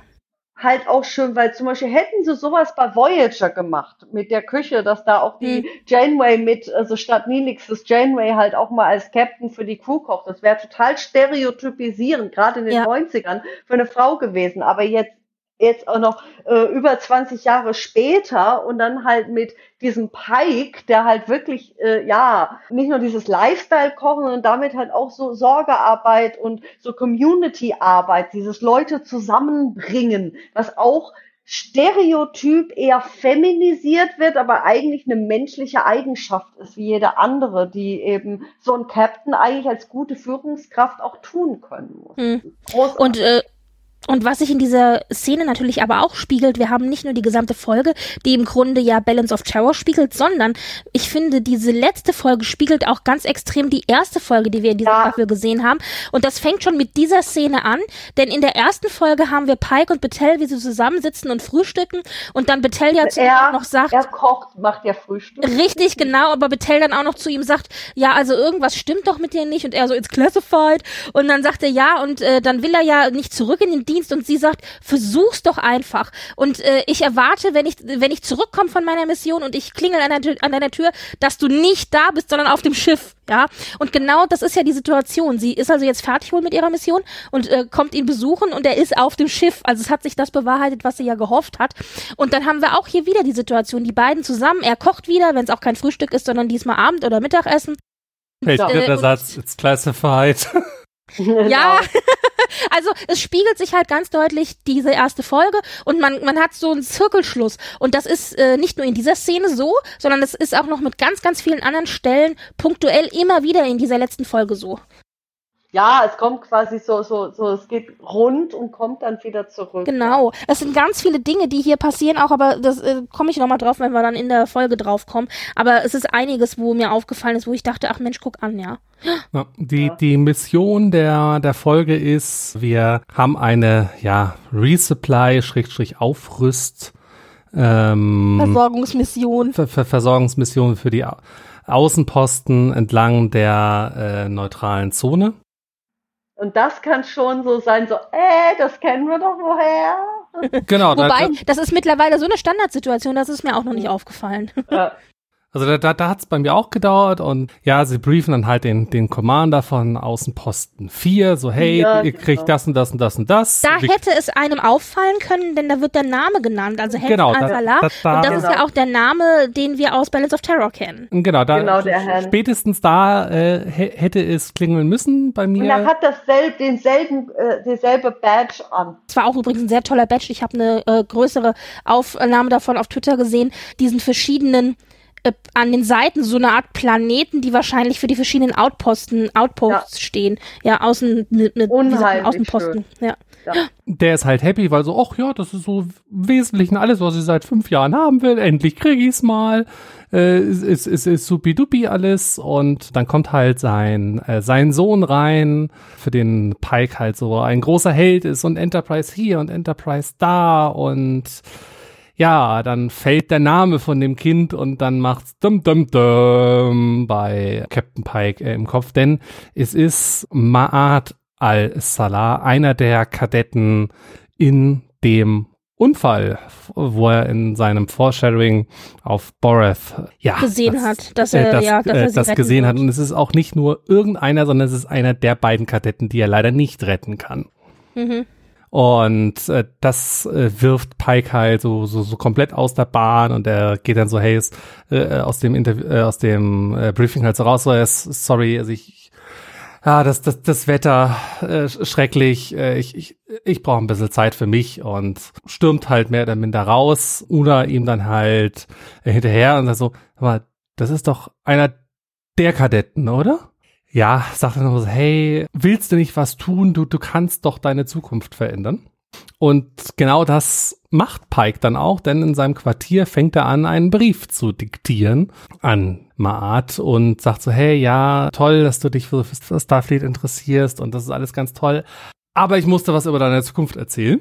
Und da wird er dann je unterbrochen von Jemandem. Admiral Pike in einer Monster Maruna Uniform. Die Woo. erste große Überraschung in dieser Folge, da hätte ich nicht mit gerechnet, ich gebe es zu. Denn da steht dann also eine Figur im Schatten und man weiß erst gar nicht, wer es ist. Und dann fragt er, wer bist du? Wie kommst du hier rein? Etc.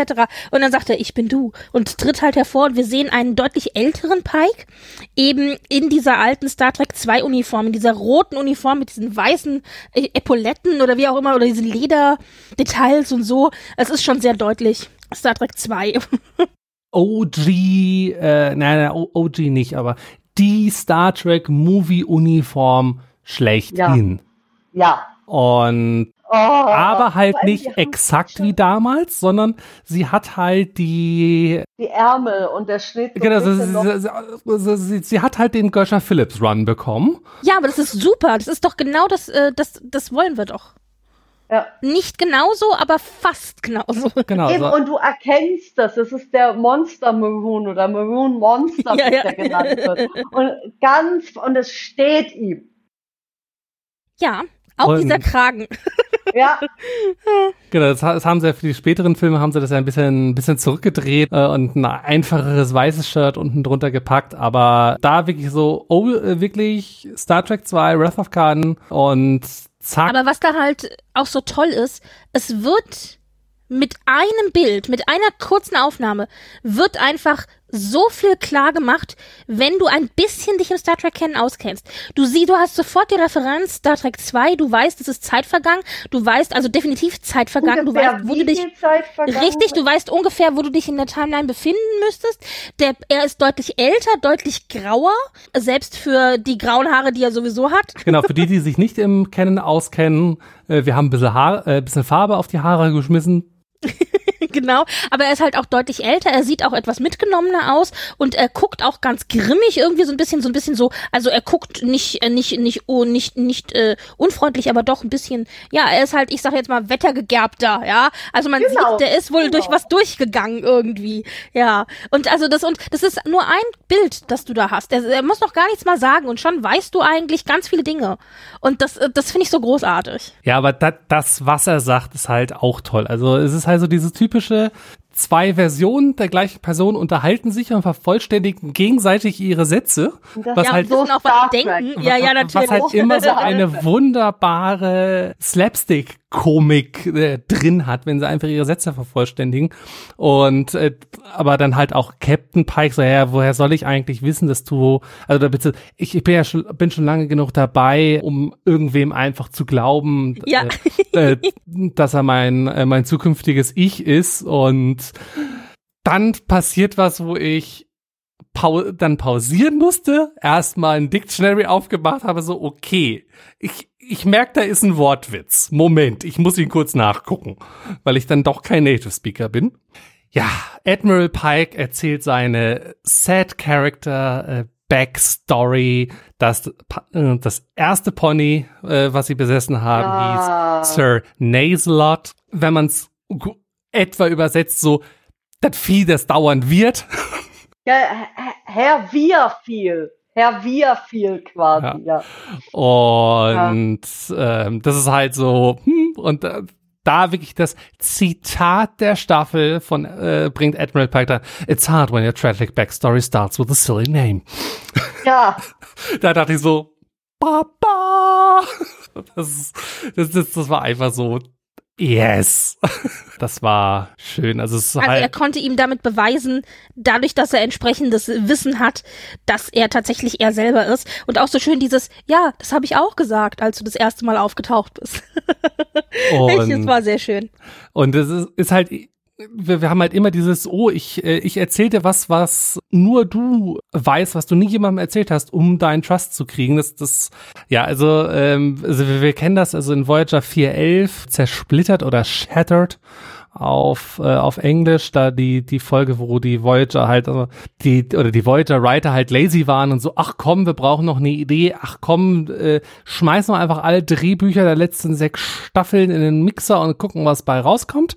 Das war die Staffel, wo, wo man halt alles nochmal revisiten konnte, wo man Seska nochmal reinschmeißen konnte und Oh Gott, wie hießen, wie, wie hieß die, die Rasse noch aus den ersten drei Staffeln?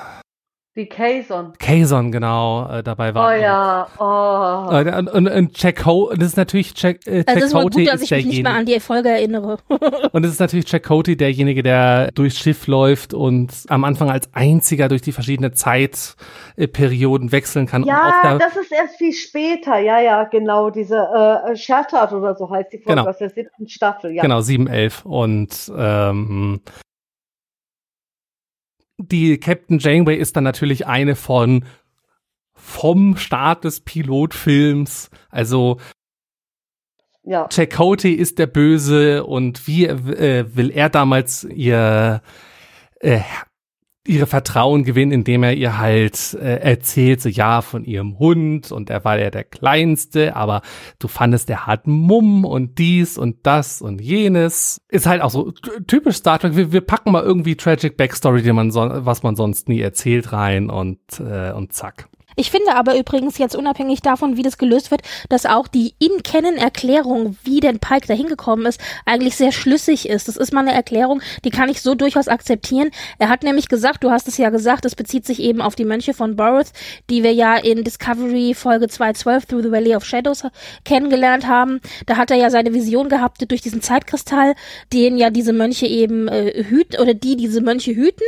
Und er und hier taucht eben der alte Pike mit so einem Zeitkristall auf und sagt, ja, also die Mönche haben ihn mit Hilfe eines solchen Zeitkristalls zurückgeschickt zu ihm, um ihn eben zu warnen und zu sagen, dass er nicht sein Schicksal verändern soll, denn wenn er sein Schicksal verändert, hat das Konsequenzen, die zu viel schlimmeren Dingen führen, als, als er ahnt. Und welche das sind, das wird er ihm zeigen, indem er ihm einen, noch einen Zeitkristall in die Hand gibt. Und durch diesen Zeitkristall kann er dann sehen, wie die Zukunft sich entwickeln wird. Falls er eben Maat und die anderen warnt. Ja, und der, der, Dialog war halt auch so schön, weil halt Captain Pike zu Admiral Pike boah, sag mal, du hörst dich an wie einer dieser Mönche. und Admiral Pike sagt, ja, was glaubst du, wer mich geschickt hat? Ja, genau. Ja. ja, also ich finde aber die In-Canon-Erklärung hier auch sehr schön. Also die hat mir gut gefallen. Es Und- war und, und, diesmal nicht halt ein, auch ein dieses so, um die Sonne. hey, also du kannst dir das entweder mit mir angucken oder die kommen mit Butlets vorbei, weil äh, es Ja. gibt nichts, was die Kl- Klingonen nicht das mit einem sind Butlet Klingone, lösen. genau. Ja, eben. Und vor allem, was ich jetzt sage, vor allem wegen Klingonen und Romulanskis, wo es mich auch etwas dran erinnert hat, so auch an der TNG-Folge, diese ganze Folge war Yesterday's Enterprise. Es war nur Tomorrow's Enterprise, quasi. Das ist äh, sehr, sehr schön. Ja, es ist halt auch eine alternative Timeline eben, die sich da begegnet. Genau, ja, ja. Ja, und äh, das, Schöne, was wir da, äh, was wir dann halt äh, bekommen, also wir, bewe wir begeben uns auf eine Reise in die Zukunft. Wohin begeben wir uns? Welcome to Balance of Terror. What if Pike was Captain? Genau. Also wie wäre die Situation abgelaufen, wenn Pike der Captain in dieser Situation gewesen wäre? Ja.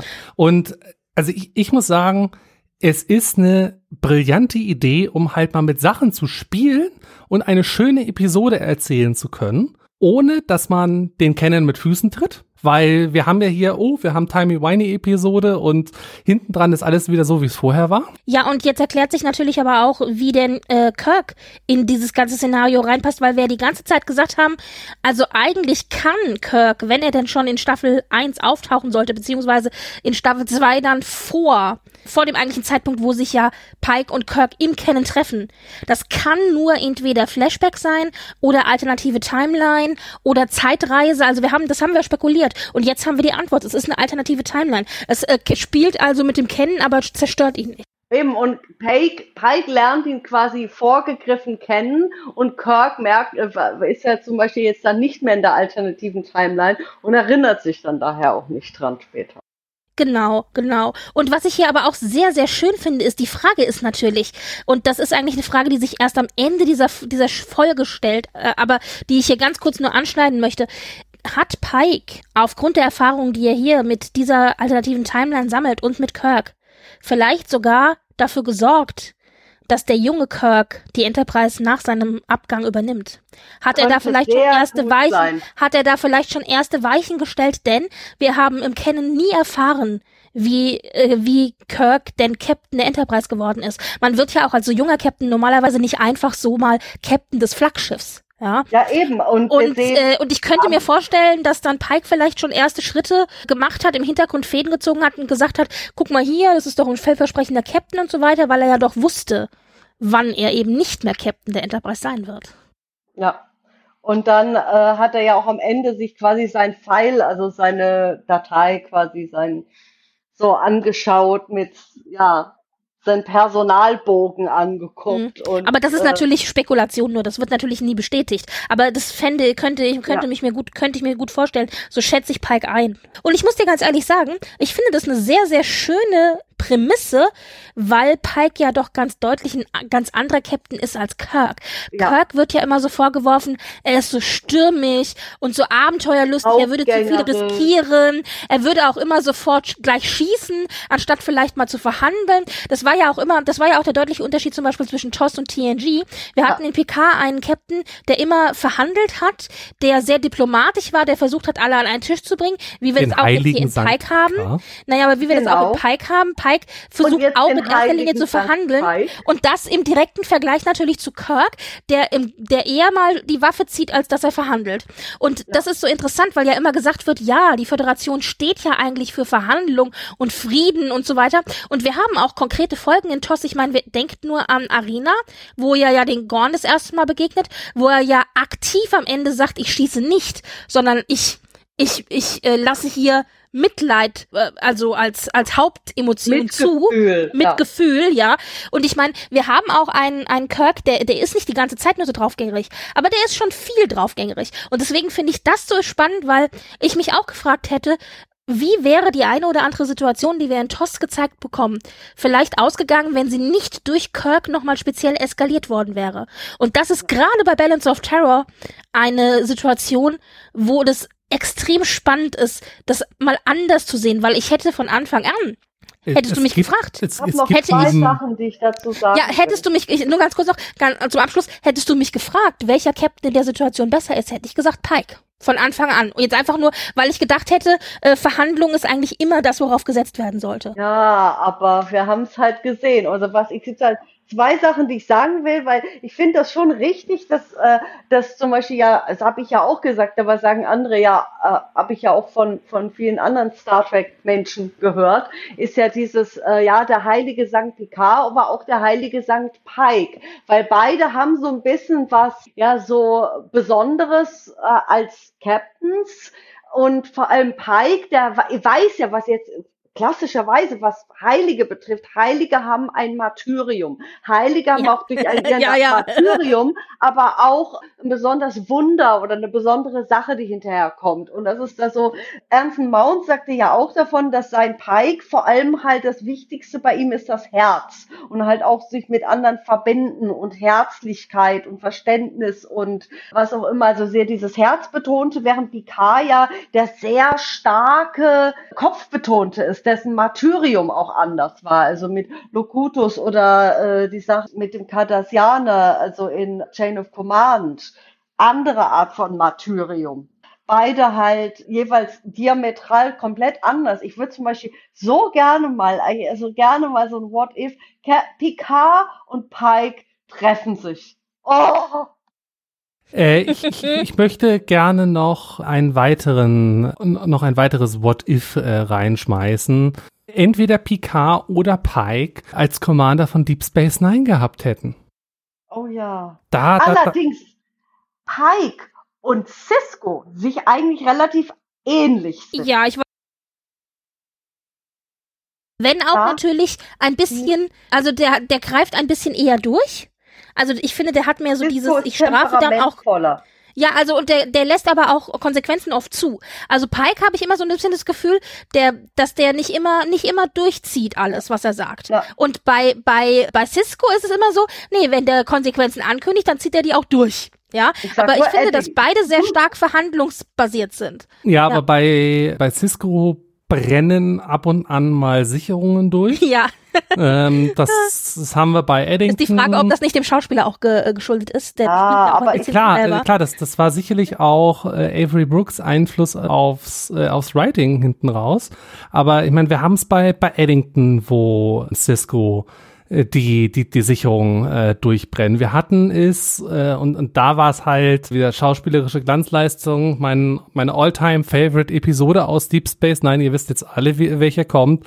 In the Pale Moonlight. Moonlight. Bin ich schon am Aufschreiben. Ja, oder halt, äh, oder natürlich auch, wo er natürlich in dieser andere Sache mit Benny Russell, Benny Russell, der übrigens das Buch uh, The Kingdom of Ely Elysium ja, ja, genau. geschrieben ja, hat, ja. dass sie das sozusagen auch so ein Backdoor Wie hieß das? Äh, Stars, the, Among the Stars, wie hieß das? Äh, äh, äh Far, Beyond the, Stars. Far Beyond, Far the, Stars, genau. Stars, genau, die Folge. Und da hat er ja auch diesen Zusammenbruch, der also auch so sehr aus dem Herzen von Brooks kam. Und ich finde, DS9 wo es halt auch sehr viel um Dominanz und Marginalisierung geht in dieser mhm. Serie. Ja, Auf ja, so vielen absolut. Ebenen.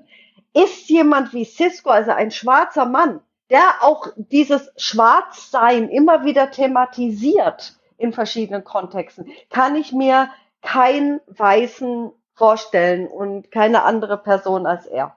Also ja. da muss ich ehrlich sagen, nee.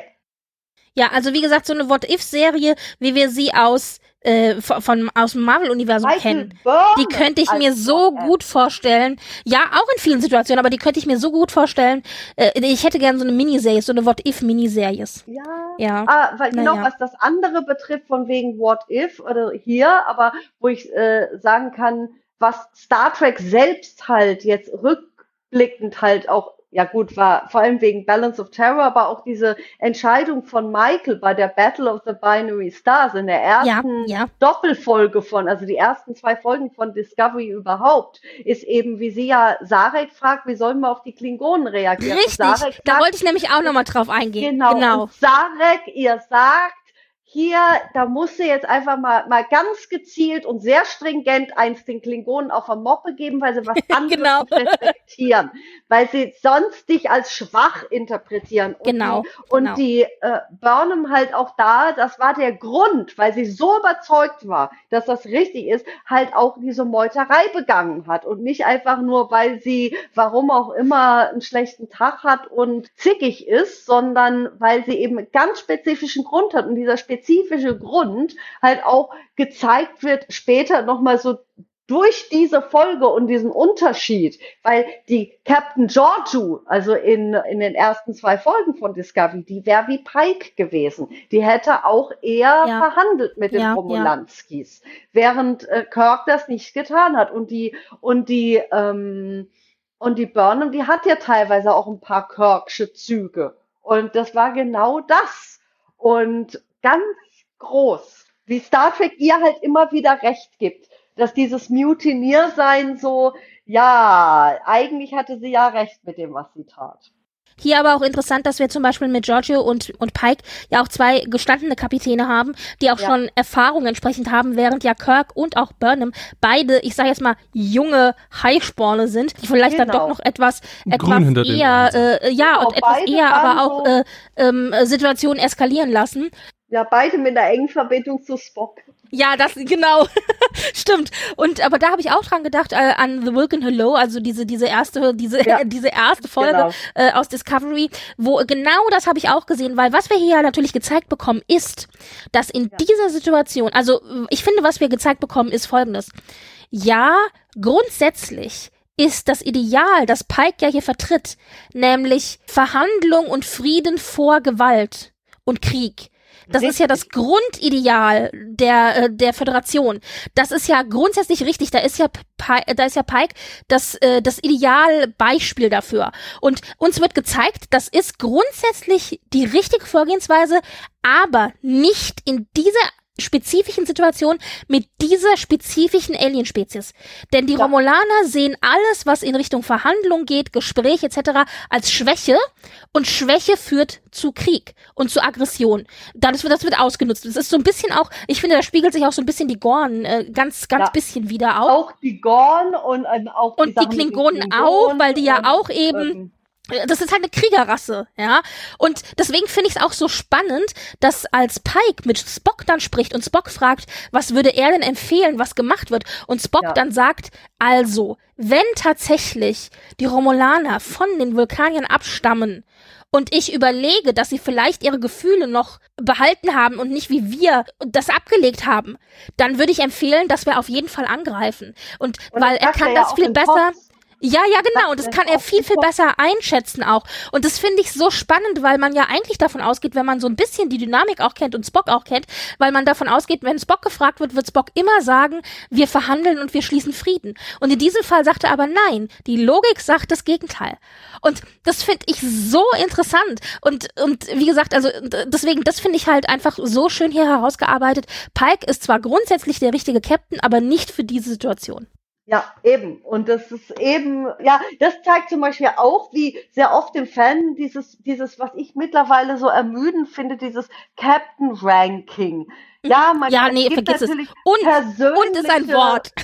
ja, genau. Genau. Und ist ein Wort. Genau. Und ist ein Wort.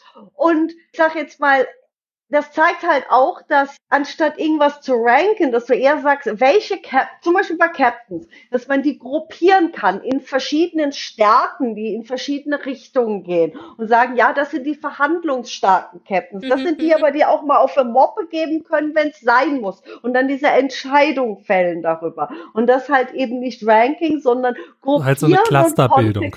Genau, Cluster, das ist ja Cluster statt Ranking, genau das. Und man kann halt auch in, in verschiedenen Clustern ja. drin sein, ja. während ja, ich meine, Cisco ja so ist so, ja, also verhandeln, aber im Zweifelsfall halt auch mal auf eine Moppe hauen. Ich sage nur Q. Äh, das zeigt doch auch, hallo, wie geht Cisco mit Q um? Wie geht Picard mit Q um? Ja, ja also. Vor allem Cisco ist genau das Beispiel mit den verschiedenen Clustern. Und wie geht Cisco, Kathy mit äh, Q? Oh, ja. Kathy. Pi, genau. Nee, aber wegen Cisco. Zum Beispiel, äh, Cisco ist zwar auch dieser herzliche, auch kochende Captain, wie Pike, aber gleichzeitig der, der auch mal hitzköpfig wird wie Kirk oder halt auch mal Janeway. Und da siehst du, ist in verschiedenen Clustern für verschiedene Dinge drin. Hm, ja. Also das nur kurz als kurze Erklärung, warum wir das jetzt auch nochmal hier so besprechen, unabhängig von der Folge. Äh, auf Twitter habe ich das gesehen, da war wieder die Frage, wer ist denn besser, Picard oder Kirk? Wo ich nur gedacht habe, Leute, es gibt, ich hätte gesagt, nicht wer ist besser, sondern und. Und Kirk und Picard. Weißt ja. du, so. Ja, ja naja, egal. Das, das, das hat man, das, das, das hat man äh, an, an so vielen Stellen. Also es gibt ja auch die Leute, die halt äh, meinen, wer ist der beste Formel 1 Fahrer aller Zeiten? Als ob man die Leute aus den 50ern mit den Leuten ja, von heute ja, vergleichen ja. kann. Das ja. ist auch von der Technik her und allem Eben. Möglichen noch nicht vergleichbar. Also ich würde selbst sagen, dass ein Schumi aus den 90ern nicht vergleichbar ist mit denen heute, weil es eine ganz andere Technik, ganz andere Autos sind. Genau. Ja, ganz andere Voraussetzungen. Also, ja, ja, ja. Und äh, da ist es dann halt auch mal schwierig so, oh, wer ist der größte aller Zeiten? Wenn man halt sagt, okay, der größte aller Zeiten ist der, der in allen Tabellen ganz oben steht, okay, das ist eindeutig. Aber im Prinzip jede General oder jede Zeit hat ihren Fahrer halt an der Stelle. Und genauso ist es bei, äh, ist es bei, bei Star Trek. Jede, jedes Setting hat seinen Captain, ja. der da, äh, der da reinpasst. Auch passt eben. Und das ist halt eben. Und das äh, finde ich halt auch, das ist sowas, wo ich mir immer mehr Gedanken drüber mache. Unsere Popkultur hat also immer gerne einfach selbst aus diese Gedankenspiele wie Rankings, diese Nullsummenspiele. Und diese Nullsummenspiele von Ranking oder ist gut oder nicht gut, führt halt dazu, dass du, äh, das ist ja das, was Pike in der ersten Folge sagt, ist diese, die Awesomeness oder the greatness of possibility, also von Möglichkeiten, die Großartigkeit, Möglichkeiten zu haben. Du verbaust dir Möglichkeiten, wenn du halt so rankst und, und verschiedene irgendwie Sachen einordnest nach gut, schlecht, schwarz, weiß, äh, gewinnen, verlieren, Nullsummspiele halt, dann ver verbaust du dir Möglichkeiten und Räume zu gestalten. Und das es, ist halt etwas. Es gibt nicht nur Schwarz und Weiß, sondern es gibt äh, dazwischen sehr, sehr viele Shades of Grey und ja, es sind mehr als 50. Ja, und noch bunt dazu, genau. Und noch bunt dazu. Ja, ja. übrigens, ja. Was ich hier auch noch so schön, sehr schön finde, ist dadurch, dass wir ja Balance of Terror kennen, wo wir ja übrigens auch das allererste Mal den äh, Romulanern begegnen. Das ist ja die Romulaner-Folge. Ja. Ähm, was ich so schön finde hier auch, ist dadurch, dass wir als Publikum Balance of Terror kennen, zumindest ein Großteil von uns, nicht alle Zuschauer, aber ich würde sagen die meisten das Zuschauer. Später gucken sich ja andere Zuschauer das ja dann hinterher nochmal an. Genau. Also aber dadurch, dass wir, dass wir wissen, wie die Story eigentlich läuft und jetzt eben eine alternative Story präsentiert bekommen, wissen wir als Publikum mehr als die Charaktere, die, also als Pike, als die Charaktere die da jetzt mitspielen und in dem Fall ja. eben als auch Pike. Und das ist natürlich nochmal ein besonderer Reiz auch für den Zuschauer. Das macht es nochmal ja. extra, extra interessant mit dieser Story. Und das ist natürlich auch das, was so schön ist. Wir kriegen halt jetzt, also Pike ist natürlich jetzt in sein, äh, in sein 2066er Ich reingesprungen und erlebt das alles. Und es, wie gesagt, haben ja schon gesagt, dass ganz viele Szenen und Staging, Kostüme, Licht etc. etc. alles identisch äh, oder äh, zum Großteil identisch ist. Und wir begegnen jetzt eben hier auch Kirk, der ja dann eben Captain der USS Farragut ist und wie gesagt, als stürmischer junger Captain da reinkommt. Und da finde ich übrigens auch sehr schön, wie Pike dann mit Sam spricht. Sam Kirk ist ja bei ihm auf dem Schiff. Und wie er ihn dann fragt, was, was, was kannst du mir denn zu deinem Bruder sagen? Ja. Und, und Sam dann sagt, ja, also Kirk ist halt, ist, ja, er ist brillant, er ist jung, er ist stürmisch. Also das sagt er ja alles. Aber er ja, sagt ja. eben auch, er kann nicht verlieren. Er riskiert viel und er Hallo, kann nicht verlieren. Kobayashi Maru und ja, sagen, genau, genau. genau. Also wer es genau. nicht weiß, Pike Mike, äh, Entschuldigung, Kirk hat seinen Kobayashi, was ist ein Kobayashi-Maru-Test? Das ist ein Test für junge Kadetten, ein, äh, ein Aus, in, in, wo die in eine ausweglose Situation gebracht werden, eine Simulation, wo sie versuchen müssen, halt rauszukommen. Aber genau, also genau. die USS Kobayashi Maru äh, halt retten und sie ist nicht zu retten. Ähm, ja, das und es gibt nur einen einzigen. Also ich meine, es ist obviously das schlechtst gehüteste Geheimnis von Starfleet, aber trotzdem sind alle wieder, um Gottes Willen, das ist Kobayashi Maru, Panik. Naja, aber äh, darüber haben wir ja schon gesprochen, dass ich meinte, wieso äh, fallen, wissen die dann nicht alle in dem Moment, in dem die Simulation läuft, dass sie jetzt im Kobayashi-Maru-Test ist, weil das erst hinterher, also die das Schiff, auf dem sie sind, heißt halt nicht Kobayashi-Maru, sondern wenn das Szenario dann durchgespielt ist, dann kriegen sie hinterher gesagt, und das war übrigens dein Kobayashi-Maru-Test. Ja, ja, ja also in, halt in, in, verschieden äh, gemacht, weil wir es sehen ja in Prodigy, wie so eine andere Version dieses Tests ja. in der späteren Zeit gemacht wird. Also der wird mhm. natürlich immer abgedatet, sondern nur so diese Grundhandlung bleibt gleich, aber es ändert sich halt. Wir sehen es doch auch in Lower Decks, oder? Da, da haben ja auch tausend Kobayashi-Maru-Varianten durchgespielt.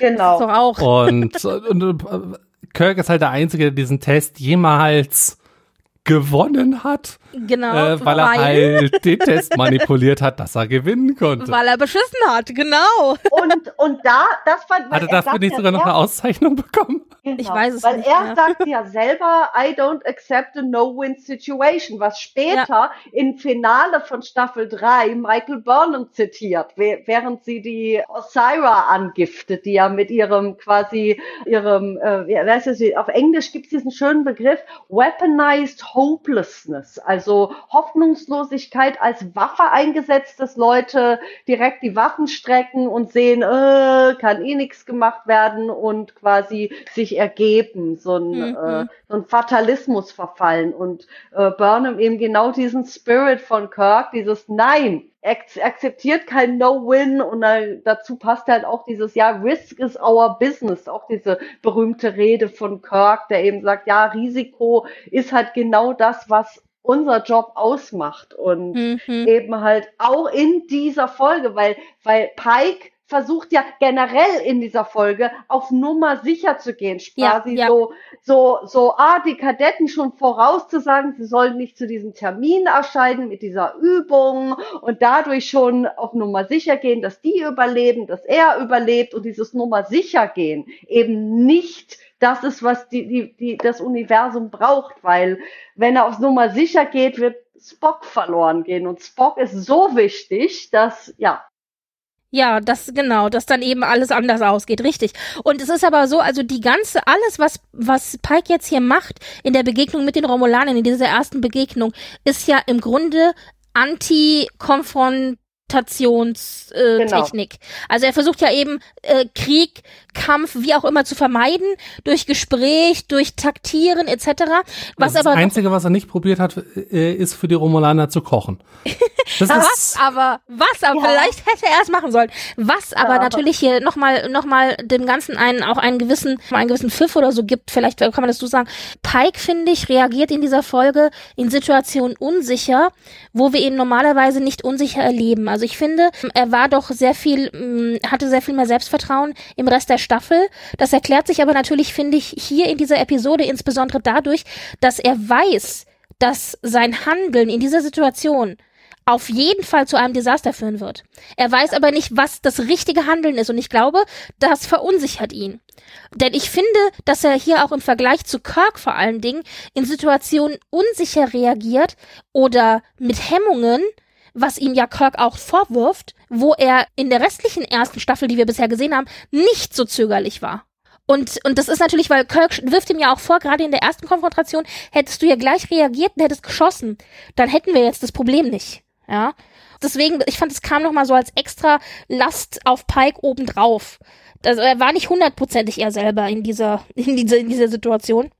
Was ich generell aber ähm, an, an der Folge noch, noch schön fand, um dann nochmal schon mal wieder so schon ein bisschen äh, Fazit reinzubringen, weil ich glaube, wir brauchen Balance of Terror nicht, äh, nicht großartig nacherzählen, was, was da halt alles passiert ist. Es, na, vielleicht das, was dann hier auch anders äh, passiert. Genau, also äh, da wollte ich gleich Ja. zu kommen, aber äh, dadurch, dass dass man hier eine klassische Folge hat, wo man so, okay, wir haben die Story schon, wir müssen nur an manchen Stellen variieren und so ein Was ist, was wäre wenn. Dadurch fand ich, hatten die, äh, die Writer äh, der Episode wirklich Zeit. Also zum einen, es war die längste Folge der Staffel mit über einer Stunde. Man, man hat sich endlich mal Zeit genommen. Ja, da habe ich mich auch Episode sehr drüber gefreut. Ja. dadurch, dadurch, dass man nicht eine, eine komplett neue Folge erfinden musste, konnte man sich, konnte man halt sehr, sehr, sehr viel Wert auf die kleinen Details legen. Wir, wir hatten das mit so, äh, mit den Sachen so, ja, er, er mag halt einfach nicht verlieren. Äh, äh, dass man halt auch bewusst Dialoge eins zu eins übernommen hat, vielleicht ein leicht anderes Setting äh, gesetzt hat. Oder anderen Figuren auch teilweise. in den Genau, dadurch kommt man sehr, Reden wir sehr mal viel, über Ortegas, wie sie Ja, da die ja. Rolle von Styles übernimmt. Ja, der, der, der ja. in der Originalepisode echt eklig war Ja. mit seinem Rassismus. Ja. Ja, Also sie ist aber auch nicht, auch nicht besonders sympathisch in dieser Folge. Ja, sie, sie ist nicht Aber- sympathisch, sie nimmt seine äh, Rolle ein. Aber sie haben den Rassismus weggelassen. ja, die haben den Rassismus weggelassen, sondern nur die, ja. aber die Und ganze vor allem, sie Storyline. Sitzt, vor allem beide sitzt, also Mitchell, ihre, äh, die andere, die ja vorne sitzt, und sie haben ja die Plätze getauscht in dieser Zukunft. Genau, damit Ortegas genau da sitzt, wo Styles Wo saß. Styles saß, eben von Kirk aus oder von der äh, Pike, also von der äh, Captainstuhl aus gesehen, halt auf der rechten Seite sitzt. Und da halt, und Ortegas normalerweise, ja, Ich war überrascht davon, dass wir die Rassismus-Storyline hier nicht hatten.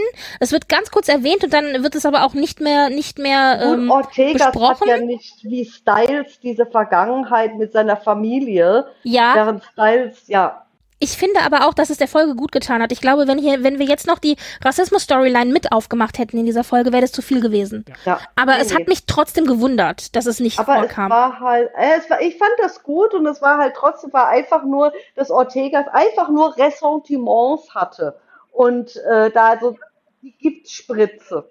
Genau, und aber nicht nur eben diese Rassismus-Storyline, sondern ich finde, sie hat ja dann auch, auch wenn es zum Beispiel heißt, sollten wir attackieren oder nicht, war sie ja auch immer diejenige, die dann gerufen, ja, äh, attackieren wir, schießen wir. Also sie hat so ein bisschen auch äh, diese Position übernommen. Ich meine, die hatte Styles ja auch im Original. Genau. Und also die, die wesentlichen Unterschiede halt zu, zu, zum klassischen Balance of Terror, also neben das halt Pike im Captain's Chair ist und nicht Kirk. Ortegas nimmt halt die Rolle von Styles ein, aber halt ohne den Rassismus. In der originalen Episode ist es halt nur die Enterprise, die den Romulanern gegen, äh, gegenübersteht. Aber die auch gleich schießt. Das die, ist ja der große genau, Unterschied. Die, genau, die, die, sofort, die, die erste Handlung ist Schießen. Das heißt, es wird gleich markiert und klar gemacht, wir sind nicht schwach. Genau. Und hier haben wir halt noch die, als zweites Schiff halt noch die Farragut, das, Farragut. wodurch Dann. eigentlich die Föderation einen taktischen und militärischen Vorteil haben sollte, wodurch die Situation eigentlich noch klarer ausgehen müsste. Weil wenn du halt einfach zwei Schiffe mit großen Wummen hast, dann solltest du gegen ein Schiff mit einer großen Wumme ankommen. Tun sie aber nicht, weil wir haben halt besagten Captain Pike, der halt zögert und lieber reden möchte als halt als schießen möchte.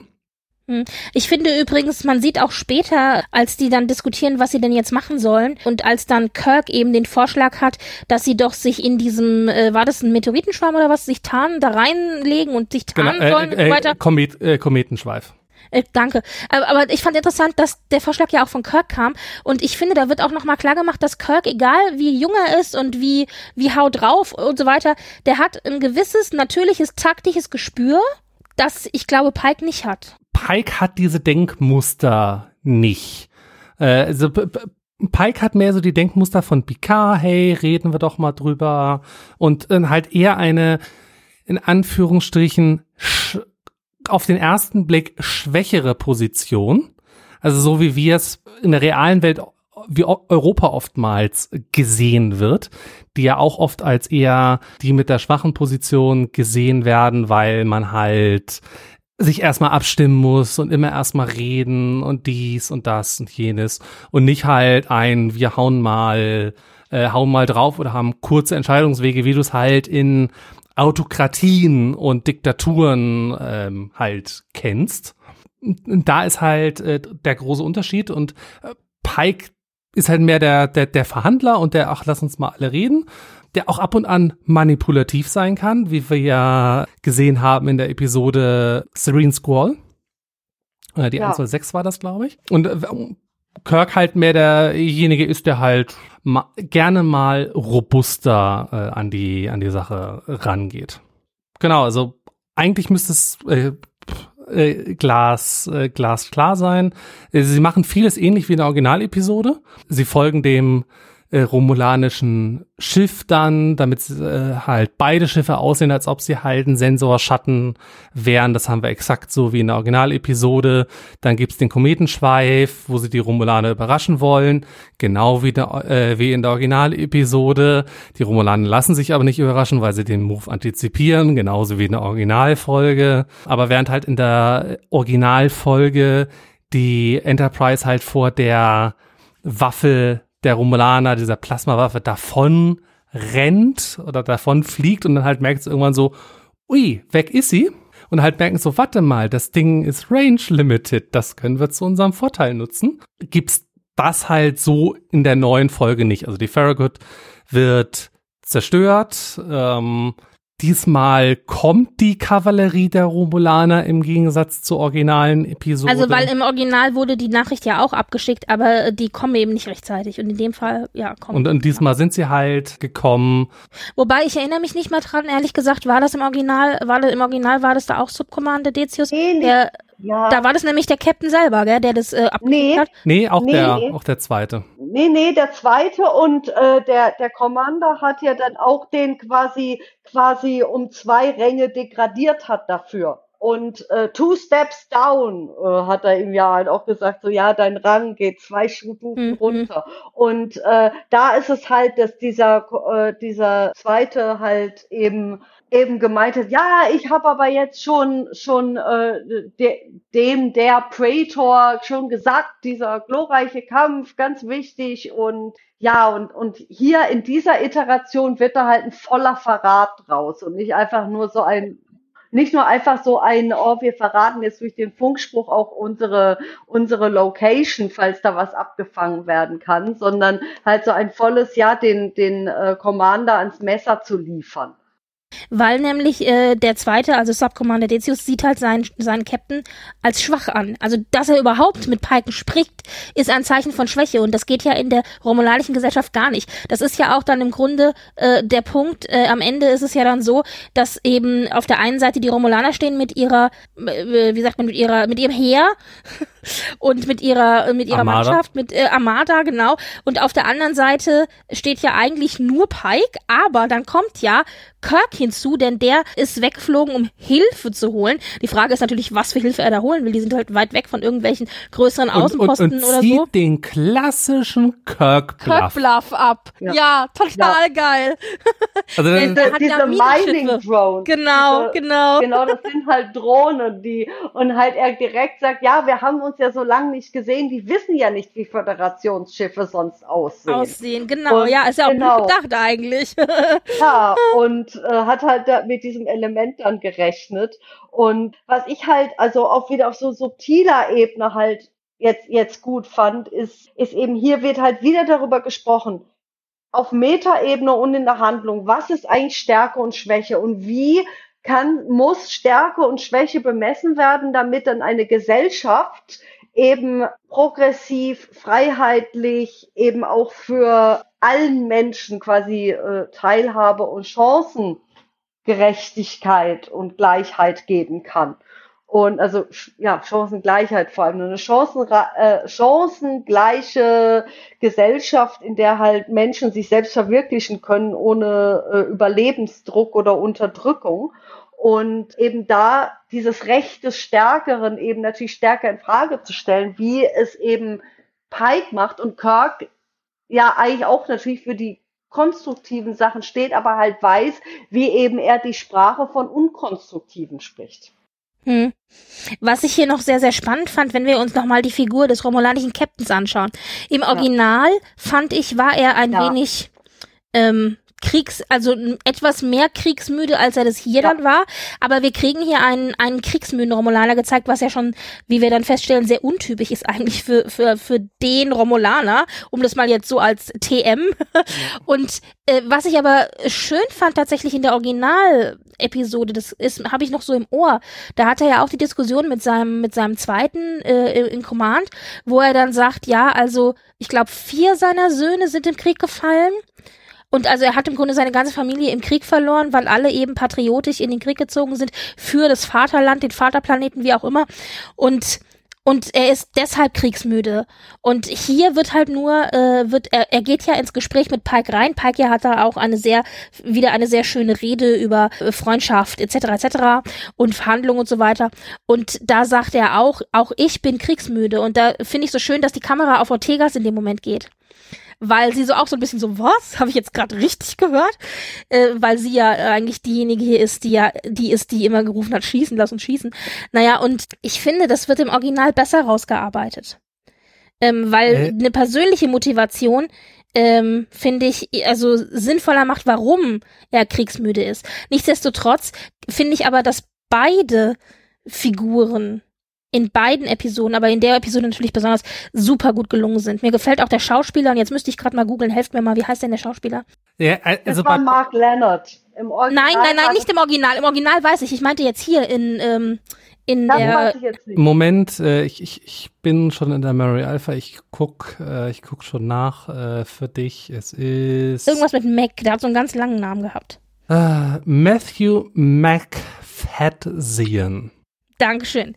Also Matthew Matt, m- m- Also er Matthew? hat super gespielt, aber warum haben sie den Inside-Joke nicht gebracht? Und da bin ich bei Sean Ferrick von Track Culture. Warum haben sie nicht einfach James Frayne für die Rolle genommen, Ja. ohne es zu sagen? Einfach so, Weil- hey, es ist James Frayne, halten wir diesen Gag bitte am Laufen. Weil das- das weiß, wär so eine das Warum? Erklär noch mal kurz für die anderen, warum das ein Gag Genau. ist. Ähm, in der Originalepisode wurde der Romulaner von äh, Mark Leonard gespielt, der ja später dann auch Spocks Vater gespielt hat. Und James Frayne ist halt Echt? der die Discovery-Iteration von Von Sarek. Von Sarek. Ja, da, das wäre halt doch so ein, so, ein- so ein netter Ja. Notch gewesen, Ja. wobei das Und halt, glaube ich, sind auch genug zu Prothesen viel im Gesicht, dass es- Fanservice gewesen wäre. Ja, es sind aber genug Prothesen im Gesicht, das wäre schon gegangen, theoretisch. Ja, also ja, einerseits ja, andererseits die YouTuberin Jessie Gender, der, der, der ich auch gern ihre Besprechungen folge, hat gesagt so, ja, das hätte sie auch gern gesehen, aber Leute, die halt jetzt noch nicht das Alte kennen und Ja. so weiter, hätten vielleicht vor allem, weil äh, Mark Leonard zuerst diesen Romulaner spielte und dann den Vater von, von Spock, wo es auch klar wird, ist, das ist zwar derselbe Schauspieler, aber es ist eine andere Rolle. Und Leute, die quasi vorher vielleicht Disco gesehen haben, da den Sarek gesehen haben und dann hinterher eben, vor allem das auch um die ähnliche Zeit spielt, denken würden, Hä, ist Sarek jetzt der, der, der eigentlich ein Romulaner? Und dann vielleicht ganz andere Fantheorien daraus erspinnen. Mhm. Und deswegen, ein, denke ich, einer der Gründe, warum die es leider, leider nicht getan. Ich hätte, ich habe auch, ich saß davor und dachte so, oh, jetzt kommt's, jetzt sehen wir die Romulanische Brücke, da wird er doch sein. Und so, okay, doch nicht. Ja, ja. Aber es war auf jeden Fall, ich fand er, also Matthew McFadden hat das ganz, ganz toll gespielt. Der hat mir sehr gut gefallen. Ja, Ja, also es ist definitiv super, äh, super äh, ge gemacht worden und ähm, man hat ja genug andere äh, se- sehr viel äh, äh, Zwinker, Zwinker, Zwinker Momente Ja. äh, drin gehabt, weil während halt äh, dann also sie, sie haben ja dann in der Folge den den Waffenstillstand und währenddessen bringt halt äh, die, die- die Enterprise will ihre Waffen wieder äh, auf Speed Reparieren. bringen und wie in der Originalepisode guckt sich halt äh, Spock das auch selber an und macht mit und hängt dann halt in der Jeffreys Tube rum und diskutiert mit einem ja. Anderen Ingenieur? Chefingenieur, der einen sehr, sehr, sehr, sehr breiten skottisch, äh, schottischen Akzent hat. Wir sehen Ja. ihn nicht, aber man ist so, Wir sehen ja, nur seine hallo Spot, hallo Scotty. Sein, seine Arm, der ihm ein Werkzeug reicht. Ja, und ich meine, mit dem Akzent, äh, wer anders als Scotty kann das sein? Und hier übrigens auch interessant in dieser Folge, apropos alternative Timeline, McCoy ist nirgendwo zu sehen. Wir kriegen später dann noch Nurse Chapel zu sehen, aber weder Mbenga äh, und Mbenga haben wir, glaube ich, auch nicht gesehen. Aber Nurse Chapel sehen Doch, wir doch, doch, und, im, und äh, im Benga. Äh, aber Mbenga taucht auf, okay. Äh, äh, Also Mbenga und Nurse Chapel haben wir gesehen, McCoy ist nirgendwo äh, da. Und ähm, ja, es, es kommt dann halt, weil die romulanische Kavallerie ankommt, kommt es halt zum, zum großen Kampf. Äh, Ja, die Romulaner äh, erklären halt der Föderation den Krieg. Das ist ja das Schlimmste, was, also Worst-Case-Szenario, ja, was passieren kann. Und vor allen Dingen, Pike versucht sie ja noch zu beeinflussen, indem er ja dann auch noch sagt, ja, also äh, wir haben bestanden, waren doch jetzt hier in Verhandlungen und so weiter. Und äh, die Prätorin dann einfach nur so, ja, äh, Zeichen von Schwäche, äh, ähm, wenn das so ist, dann äh, opfern wir halt einfach jetzt mal oder bestrafen, nicht opfern, bestrafen eben äh, unseren äh, aus, äh, ausfällig gewordenen Soldaten. Und dann erschießen sie ja oder oder äh, oder sprengen einfach das Schiff in die Luft, also erschießen dann einfach auch den äh, den äh, romulanischen Commander, mit dem ja Pike in Verhandlungen äh, gestanden hat. Und das halt eine ja, es ist, Gesellschaft. es ist, es so sagt agiert. ja auch wirklich, dass es ein Culling ist. Also wirklich halt Ja. so eine so eine Keulung ähm, oder Wikipedia nennt es ähm, das vorsorgliche Töten von Tieren. Ja, ja, das ist. Aber es das ist so ein bisschen so ja der- auch die, so wie eine Steinigung, Laan- eine öffentliche oder so. Ja, also zur nee, Abschreckung. nee, nee, nee, das ist mehr wie so ein, ähm, es ist sehr widerlich, aber äh, ich auf Englisch würde Calling so mit auch so, so das schwache Ausmerzen oder sowas wie ähm, Unkraut jäten, also wirklich widerliches, äh, rechtes Stärkeren denken, weil ja auch in Memento Mori eines der Tricks ist, wie sie halt das eine Gorn-Schiff loswerden, dass eben mit diesen Codes aus dem Shuttle dann gesagt wird, ja, dem großen Gorn-Schiff mitgeteilt wird, ja, wir wurden von Menschen überrumpelt, die an Bord gekommen sind und mit uns kämpfen und das als Schwäche ausgelegt ist. Und das sagt, glaube ich, Laan auch, dass ja, it was culling oder halt ja, killing the weak. Und ja, Ja, es hat eben, das wollte ich noch ergänzen, es hat ja auch eben den Vorführeffekt. Also das heißt, es wird ja zur Abschreckung absichtlich auch gemacht der, der restlichen Bevölkerung oder der restlichen Soldaten. Ab, ja, deswegen dachte ich jetzt an sowas wie, also es ist nicht das gleiche, aber ich dachte eben an sowas wie eine Steinigung, weil es halt ein öffentliches Abstrafen eines Verhaltens ist. Genau, es ist halt das klassisch, also klassisch halt aus dem aus dem Handbuch eines äh, Diktators äh, oder äh, Tyrannen herrschen durch Angst. Wer, wer das mal dekonstruiert äh, sehen möchte auf Netflix, How to Become a Tyrant, erklärt sehr viel, wie Sachen in so Autokratien und Diktaturen funktionieren.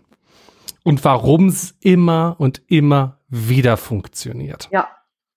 Da gibt's auch, also die, die Serie, und es gibt noch äh, einen YouTuber, das muss ich nachher auch verlinken, der heißt Innuendo Studios und der erklärt auch, wie in eben faschistischen Systemen dieses Pyramidendenken, wer jetzt oben ist, wer ist quasi lebenswert und wer ist nicht lebenswert, sich diese Gruppe immer verkleinert. Wenn du zum Beispiel bei dieser Rassenideologie, also Race-Ideologie, das runterrechnest, kommst du dann darauf, dass Leute mit südeuropäischem Hintergrund plötzlich nicht mehr als weiß gelten. Und wenn du es nochmal runterrechnest, auch historisch schaust, wo White Supremacy aus England herkommt, sind zum Beispiel gelten Leute aus England als weiß, von Teilen von Deutschland und der Rest ist alles nicht weiß ursprünglich. Und Entweder hast halt du das schon mal erzählt oder ich habe das gesehen. Ich bin mir gerade nicht sicher.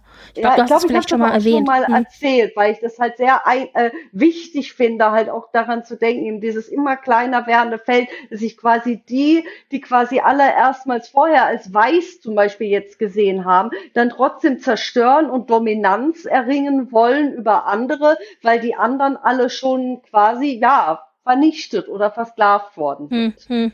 Und ja, quasi bis zur letzten Person. Ja, naja, und eine Gesellschaft, die eben so agiert, mit der kann man nicht verhandeln, das äh, merkt ja dann Pike auch. Und die Romulaner äh, eröffnen dann eben auch Feuer auf die Enterprise. Und dabei äh, wird unter anderem, ganz viele werden verletzt, aber unter anderem auch Spock.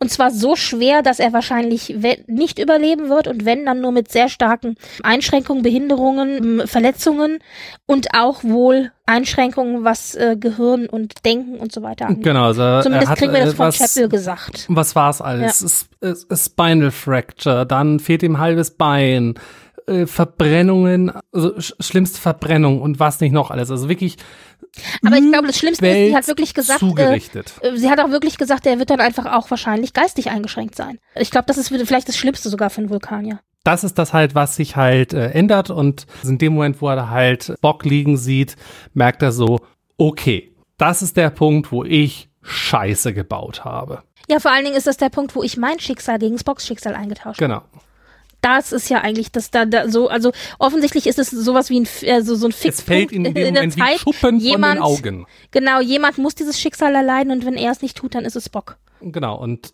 geht dann halt zurück äh, ins äh, in sein Quartier, wo dann halt Admiral Pike schon wieder auf ihn wartet und sagt so, ja, das die Mönche haben mir gezeigt, immer wenn ich auch nur die kleinste Sache verändere, immer geht Spock drauf. Ja, und vor allen Dingen sagt er ja auch, der Krieg ist jahrzehntelang gelaufen und läuft immer noch. Genau, Millionen, Millionen sterben, sterben, und einer davon ist Spock. Und Spock ist aber ein Schlüssel.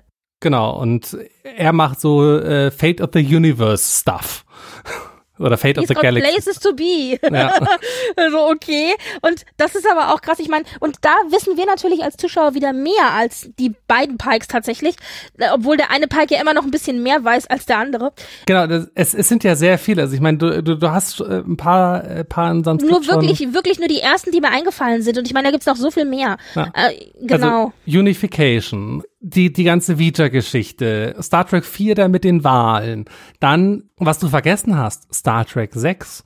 Der Frieden ja. mit den Klingonen wäre ohne Spock nicht möglich gewesen. Man hätte alle Filme und, nennen können eigentlich. Und, und ja, Unification, ja. Äh, wenn Unification nicht gewesen wäre, hätte Michael in der Zukunft ja. keine Chance gehabt oder viel schlechtere Chancen gehabt, den Burn zu lösen.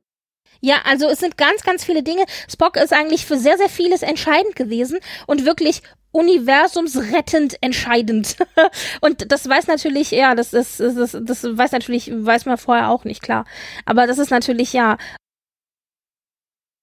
Ja, Spock ist, Spock ist so ein bisschen, also wenn du jetzt zum Beispiel Star Wars und Star Trek vergleichen willst, weil beide sehr mythologisch sind, ist die Familie von Spock Oder Spock sind wie die Skywalkers von Star Trek. Mhm. Das ist halt diese Familie, die ganz wichtige Dinge tut. Vor allem Spock, der ist quasi der Luke Skywalker, also von der Funktion her. Luke Skywalker in Anführungszeichen oder halt Lea, also eigentlich Luke und Lea zusammen, ja, äh, von, von, von Star Trek. Also nur die Funktion, nicht sonst anders. Aber, aber natürlich auch in der Kombination vor allen Dingen Spock-Kirk. Ne? Ja. So sehr, so ja. schön Spock Pike ist, aber die Traumkombination, ja. die, die das alles löst gemeinsam, das ist die Kombination Spock Kirk. Und, Und äh, ja. Diese drei. Natürlich auch, selbstverständlich, ja. Aber jetzt wird Pille ist ja hier unter den Tisch gefallen in dieser Episode. Ist, ja vor allem wie halt die beiden halt in der Folge so sehr kalt zueinander sind. Wie äh, Spock mit Pike redet, Kirk kommt, kommt rein, Spock verabschiedet sich und sagt dann auch noch Tschüss. Aber Kirk guckt dem Spock hinterher und man denkt so, ah, trotzdem kann ja. er es nicht ver verheben, sich Spocks schönen Hinterteil anzugucken. Um kurz die, äh, die, die Episode halt noch, äh, noch abzuschließen. Pike ist dann, äh, ist dann wieder in sein Quartier, redet halt mit, mit dem Admiral, ja, hier äh, Fate of the äh, Galaxy Type Things. Und dann läutet's an der Tür und Admiral sagt, ach stimmt, da war ja doch was. Richtig, genau. und es, es kommt halt Captain Kirk rein und die beiden Captain reden ein bisschen und äh, miteinander. Mike sagt so schön, ach, ich habe nur gerade mit mir selbst geredet. Ja, ja. Ah, das, das ist wunderbar. Ja, ist ganz, ganz großartig. Groß. Und ja, dann halt auch so, ja, und hey, du bist, bist ein guter Captain und ja, die, die Enterprise äh, würde äh, Glück haben, wenn sie dich, äh, würde Glück haben, wenn sie dich, wenn sie dich hätte und so, denkst du dran, dich zur Ruhe zu setzen? Mhm, mhm. Genau. Und das war, das war die Szene, wo ich gedacht habe, ah, vielleicht hat Pike tatsächlich danach Schritte oder später Schritte eingeleitet, um dann so ein bisschen den Weg, den Karriereweg von von äh, Kirk in Richtung Enterprise zu leiten. Ja, das war so mein Gedanke nach diesem Gespräch. Übrigens Pike akzeptiert ja jetzt eben, dass er sein Schicksal nicht ändern sollte, zumindest, dass also die Konsequenzen aus dem Ändern des Schicksals, seines Schicksals größer sind als die Konsequenzen, die sich aus dem, aus dem, aus der Gesamthandlung dann ergeben würden und ergibt sich dann in sein Schicksal, aber schließt auch irgendwie dann mit der ganzen Geschichte jetzt tatsächlich Frieden. Und das ist ja was. Ich habe ja gesagt, es, es schließt sich ein Kreis von Folge 1 zu jetzt Folge 10. Wir haben jetzt am Ende dieser ersten Staffel einen Pike, der eben nicht mehr mit seinem Schicksal hadert. Gerade in dieser ersten Folge haben wir ja einen sehr gequälten Pike gehabt, der mit seinem Schicksal und überhaupt mit allem sehr, sehr stark gehadert hat und auch überlegt hat, ob er vielleicht ganz aus Starfleet rausgeht, eben aufgrund dieses Foreshadowing oder dieser Vision, die er kannte oder seiner Zukunft Zukunft, die er kannte. Und dann hatten wir ja immer wieder, das wurde ja immer wieder thematisiert über die Staffel hinweg, als er zum Beispiel auch sich die Kinder hat im System aufrufen lassen, um nochmal zu gucken, wer ist das und wo sind die heute und so weiter. Und dann jetzt eben die direkte Konfrontation jetzt mit dem Ma'am. Und das ist also hier, hier, hier haben wir eine Entwicklung, die dann jetzt hier ihren Höhepunkt und ihren Abschluss findet. Und das finde ich ist eine gelungene Entwicklung für die Figur Pike. Ja, und, und auch, äh, also die, äh, die Szene, die dann halt direkt äh, dann danach kommt, wo ja dann Pike und, und, und Spock miteinander reden, wo Pike dann sagt, ach, schön dich zu sehen. Und es so, wir haben uns doch gerade eben erst gesehen. Und, und, das, äh, ja. und Spock dann halt so sagt, aber du, du wirkst äh, verändert. Gelöster, ja. Als wäre eine Last von dir abgefallen. Genau, und äh, Pike sagt, ja, das, das Universum hat mir gezeigt, dass es gibt manche Dinge, die, ja. die sollte man halt äh, nicht, nicht verändern, sonst müssen andere die, die, die, die Suppe auslöffeln und äh, es war dann so jemanden, den du kennst und so, so, hm. Und wie schön ist dieses ganze Gespräch, weil ja. Pike sagt im Grunde nichts, weil er darf ja nichts sagen und Spock ahnt ganz viel, fragt aber auch nichts wirklich konkret nach. Und da, da läuft ganz, ganz viel an Subtext, was da in diesem Gespräch an Subtext läuft. Es ist unglaublich und es zeigt aber auch natürlich die Dynamik zwischen Pike und Spock und natürlich auch, dass da jetzt auch eine gewisse Vertrautheit und Freundschaft da ist, dass die das, dass Spock zum Beispiel das auch lesen kann. Und Spock, denke ich, versteht schon klar, dass es um ihn wahrscheinlich geht oder zumindest um einen Teil der Crew und ihn, wo er auch mit involviert ist. Und er sagt ja dann auch am Ende dieses Gespräches, und das fand ich auch ein sehr schönes Foreshadowing, er sagt ja dann nämlich auch, ja, vielleicht schuldig schuldig dir dann auch was oder schulden wir dir was für I believe dafür, I owe dass you du uh, a debt of gratitude. Richtig. Und aber dieses Depth of Gratitude, ist das vielleicht das, was Spock im, erfüllt hat in ähm, Menagerie. die, der Menagerie, der Menagerie, dann am Ende? eben. Genau. Ja, Genau. wahrscheinlich ist es das, weil, weil er, er eben ganz genau weiß, ja, er ist ja da, weil Spike halt jetzt nicht diese, diese Selbstrettung und was auch immer Manöver gemacht hat, sondern seine Sterblichkeit und sein Martyrium quasi angenommen hat als Teil so einer Ja. äh, unveränderbaren Art, was halt nicht die Zeit verändert werden darf. Kennen wir auch aus Doctor Who immer wieder diese Ja, ja, ja, Fix, Fixpunkte, Point genau. Fixpunkte in der Zeit und äh, das das und auch einfach so schön in diesem ganzen auch wie die beiden eigentlich gesagt haben so so gesagt haben ja you're important to me ja you're important Ja, So, oh mein ich liebe Gott. dich ich oh liebe mein dich Gott, auch. genau. Aber war so diese- so schön. vor allem eben diese Liebe die nicht unbedingt immer nur sexuell oder so sein muss sondern dieses tiefe. Zuneigung zueinander Genau. vor allem von Männern die halt einfach nur wissen sie sie mögen einander gern suchen Nähe zueinander auf jede, Bromance. jeder seiner Bro, ja, Bromance ist so ein blödes Wort, finde ich. Naja, also ähm, Ethan Peck wurde ja im Ray Room dazu befragt und er hat es tatsächlich auf eine familiäre Ebene gezogen und hat gesagt, Pike ist wie wie wie ein Onkel oder oder es ist halt es ist eher ein familiäres Neffe und Onkel-Verhältnis, genau. Brü brüderliches Genau. Ja, Verhältnis. auch Liebe, also auf ja natürlich genau ja. und er hat es eben auf eine familiäre Ebene gezogen, aber es ist natürlich trotzdem es ist eben keine sexuelle Liebe, wobei ich dazu sagen muss, Ja. diese ganze Folge war natürlich eine großartige Folge für Schipper. Ich habe also wirklich ohne, dass ich, ohne dass ich groß drüber nachdenken muss, ja, Mhm. hatte ich diverse Paare, die hier auftauchten und nicht nur Pike und Spock und Spock und Kirk und Spock und Chapel und und und und Ja. was nicht alles, sondern was ich auch äh, interessant fand, war das nur ganz Der kurz polyamore Spock. Ja, ja, total mit allen. Aber was ich auch sehr interessant fand, war äh, Pike und Laan, weil Laan ist ja auch kurz aufgetaucht, wo ich Ja. dachte, Moment, hatten die vielleicht mal was miteinander? Weil ja Laan aufs Schiff beamt, also die hat ist mittlerweile Captain ihres eigenen Schiffs und kommt dann eben auf Nein, das nein. Schiff. Nein, nein, nicht, nicht, nicht Captain, sie ist äh, Commander, äh, die Number One von. Kirk. Ah, okay, sie ist, sie ist erster Offizier, sowas. Auf jeden Fall kommt sie aber auf die, auf die ähm, Enterprise gebeamt und fällt Pike um Hals und ich dachte so, und Pike ist auch ganz überrascht, so, Moment, was? Und sie wirkt aber auch, sie ich die Haare offen und wirkt auch relativ entspannt das im ist aber Verhältnis. nicht Shipping-Vibe, sondern eher sie ist halt, halt, hat sich halt verändert mit der Zeit. Ja, ich, vielleicht. Es, man, ich finde, Alte Freunde sehen sich, Interpretationsspielraum. sehen sich, sehen sich wieder. Also mir war das zu viel, wenn's, also mir war es zu viel für nur Freundschaft. Mir, für mich äh, hatte das einen sehr, wir waren irgendwann mal vor Jahren zusammen Vibe. So nach dem Motto, äh, aber das war, aber es gab auf jeden Fall ganz, ganz viele Dinge hier in der Folge, wo ich sage, ja genau, äh, ob das jetzt Kirk ist, der Spock hinterher schaut, oder aber eben auch jetzt diese Szene mit Pike und Kirk, wobei, äh, mit Pike und Spock, wobei, wie gesagt, also auf erster Ebene ist schon richtig, wenn wir uns nur die Story ansehen, ist es eben Freundschaft, auf freundschaftlicher oder familiärer Ebene und das passt natürlich auch ganz wunderbar zu der Beziehung, die wir kennen von Spock und Pike, wie sie später Pike. auch in der, in der Menagerie gezeigt wird. Denn Ja, es ist ja halt- nicht nur eine Verpflichtung, die Spock dazu veranlasst, gegen seinen aktuellen Captain Kirk zu handeln, sondern es ist eben auch diese starke Freundschaft zu Pike. Ja.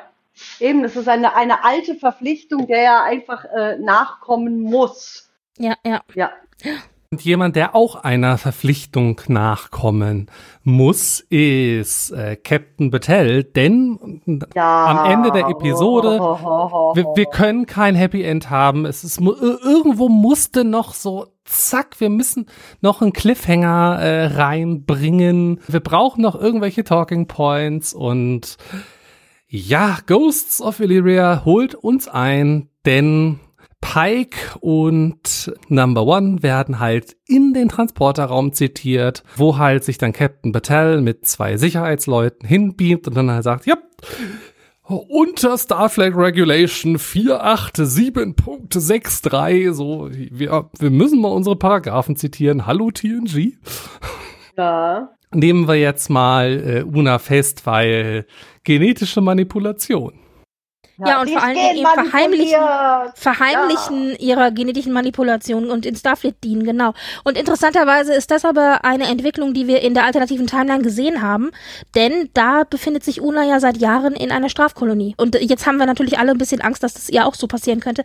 Aber Pike lässt sich das natürlich nicht gefallen und will übrigens apropos draufgängerig da oder, oder er, so, ja, da, da wird er wütend. ja. Kurz wie er dann dem einen Sicherheitsmann da so schon so den Arm umdreht genau. so ganz kurz rabiat wird und dann ging so, oh, das ist ja ein Stückchen Kirk, das auf jeden Ja, Fall genau. Ich dachte auch und dann aber Una Kirk zu ihm sagt, Cisco würden sowas tun. ja, und dann Una aber ihn davon abhält und eben sagt, äh, Chris, ja. Ich, also ich habe damit seit Jahren gerechnet, ja. Und aber Pike lässt sich das nicht gefallen und das ist natürlich auch ein schöner Einstiegspunkt dann jetzt, vermute ich, für die nächste Staffel. Wobei ich, ich weiß nicht, also grundsätzlich finde ich es ja gut, dass wir einen Cliffhanger haben, weil Cliffhanger finde ich eigentlich so ganz gut grundsätzlich, aber. Aber es war ein milder Cliffhanger. Ja, aber ich weiß nicht, ob ich das vielleicht einfach also ob mir das hier zu viel war. Ich hätte sehr gut damit leben können, wenn wir einen Schlussstrich gezogen hätten mit dem mit einem Pike, der dann da lief ja auch noch Making Memories von Melissa Carper im Hintergrund, als er das da so über die Brücke schön. ging und so weiter. Genau. Und wenn da der Schlusspunkt gesetzt worden wäre, hätte mir das völlig gereicht. Ich hätte nicht, weil diese zusätzliche Szene, die wir jetzt bekommen haben mit Una, die fühlte sich für mich so ein bisschen künstlich provoziert an, so nach dem Motto, oh, wir müssen jetzt unbedingt noch ganz schnell was machen, was halt irgendwie das war halt wie bei Disco, da gab's ja dieses Zwischenspiel zwischen eins und zwei, wo ja Leland die Giorgio anwirbt für Section 31. Mhm. Und es war genau sowas, was eigentlich so, ja, hätten sie irgendwie als YouTube-Content raushauen können. So als, ja, oder als, oh ja, als, als Endcredit-Szene oder so, als Foreshadowing. Ja. Da hätte mir, also wenn ein bisschen Zeit gewesen wäre zwischen der Making Memory Abschlussszene, wo wir eigentlich glücklich sind mit Pike zusammen, und der, und dieser Szene, ja. O naja. Oder das wäre auch wunderbar was gewesen, was sie jetzt halt auf, äh, auf, auf, der, auf, auf dem Comic-Con-Panel. Ach übrigens, wir haben ja, ja noch, äh, wir, wir haben ja noch eine ja. Szene, die haben wir rausgeschnitten. Schnitt. Genau, so eben diese, dieses Zwischenspiel. Genau. Ja, als genau. Appetit, als, als Appetithäppchen, äh, als Vorgeschmack auf die nächste Staffel. Ja, genau, da wäre das gut gewesen. Girl. ja, genau. genau, ja. Ein ähm, Girl aus, äh, aus dem Editing Bay aus dem Editing Bay. Äh, die, die, die Chef-Editors lassen grüßen. genau. Der Gruß aus der Küche. genau. Ich habe noch eine Frage an euch und zwar. Also Pike und Battelle ist, glaube ich, äh, da ist over ja, nach der. Ist, naja, die waren ja sowieso nur Friends with Benefits. Also ja, aber das ja. ist jetzt komplett Schluss. Also diese Benefits sind jetzt auch, also dieses, diese, also sie werden. Muss sich andere Leute suchen für seine Benefits. Genau. Ja. er wird ja später noch die Wiener wiedersehen, aber ich wette, ich wette aber auch, vielleicht vermisst er auch den Ash Tyler und den Leland manchmal auch, weil für mich ist Pike nicht hetero. Er ist immer noch, er hat zwar mehr mit Frauen, aber er ist bi, bi ja. Alle B auf der Discovery, vielleicht auch auf der Enterprise. Enterprise. Sie. Genau. Alle B. Ja. Muss sein. Ja, aber äh, meine Frage an euch ist folgende. Ich habe ja schon gesagt, dass es mir sehr, sehr gut gefällt, wie hier einfach die zwei unterschiedlichen Kapitäne und deren Führungsstil und Verhandlungsstil und so weiter gezeigt wird, was ja auch gerade in dieser Situation sehr interessant ist. Auch sehr interessant, dass sich hier definitiv für eine Story entschieden wird, wo tatsächlich dieses Draufgängerische von Kirk doch die richtigere Variante gewesen ist. Ich meine, wir wissen ja, äh, wie sagt man, Hindsight ist 2020 oder sagt man das nicht so? also äh, ja, im, ja. im, Nachhinein, Hindsight, danke, im Nachhinein sieht man die Sachen immer besser, genau, hat man den Überblick. Aber meine Frage ist folgende. Ich habe ja gesagt, es sind viele Dinge für mich persönlich, die sich in mit dieser Episode einspiegeln. Das ist die Szene mit Battelle, das ist auch jetzt, das ist die Endszene etc., auch die mit Kirk zum Beispiel. Aber wir haben in der ersten Folge ja einen Pike, der durch seinen Charme und seine Überzeugungskraft, seine Verhandlungsgeschick auch, ja einen Krieg verhindert. Und das ist ja auch, das ist genau das, was wir in dieser ersten Episode bekommen. Einen charmanten Pike, der es schafft, durch seine Captains Rede, die klassische Captains Rede eben, die ja dann an die ganze Bevölkerung ge äh, gewandt ist, einen Krieg zu verhindern. Das spiegelt sich jetzt hier ein bisschen auch in der, dieser letzten Episode, weil er ja eigentlich, finde ich, genau die gleiche Taktik verwendet, die er auch für die Bevölkerung in, in der ersten Episode verwendet hat, aber die hier mit den Romulanern nicht funktioniert. Die hätte vielleicht mit den Vulkaniern funktioniert oder mit einer anderen Alien-Spezies, aber die funktioniert eben nicht mit den Romulanern. Und da ist meine Frage, demontiert das nicht auch ein bisschen Pike? Nee, es zeigt einfach, wie wir ja vorhin gesagt haben, es gibt halt verschiedene Kontexte und das ist halt einfach ein Kontext, in dem Pikes Stil nicht so passt wie Cox Stil. Na, es, es, es gibt kein One Size Fits All. Das ist genau. Ähm es ist natürlich, aber ich finde auch oft so gewesen. Ich finde, dass Pike sich ja sehr oft eben auf seinen Charme und seine Überzeugungskraft verlässt. Also diese, ich, deswegen rede ich auch von dieser klassischen Captains-Rede, dieses Wir sind Freunde, wir verhandeln, wir schließen Frieden. Ja, und ich habe mich schon oft gefragt. Es ist natürlich ja, es ist eine Art und Weise, an diese Situation heranzugehen, und es ist eine Art und Weise, die mir sehr gefällt und die ich mag. Dafür finde ich steht auch die Föderation.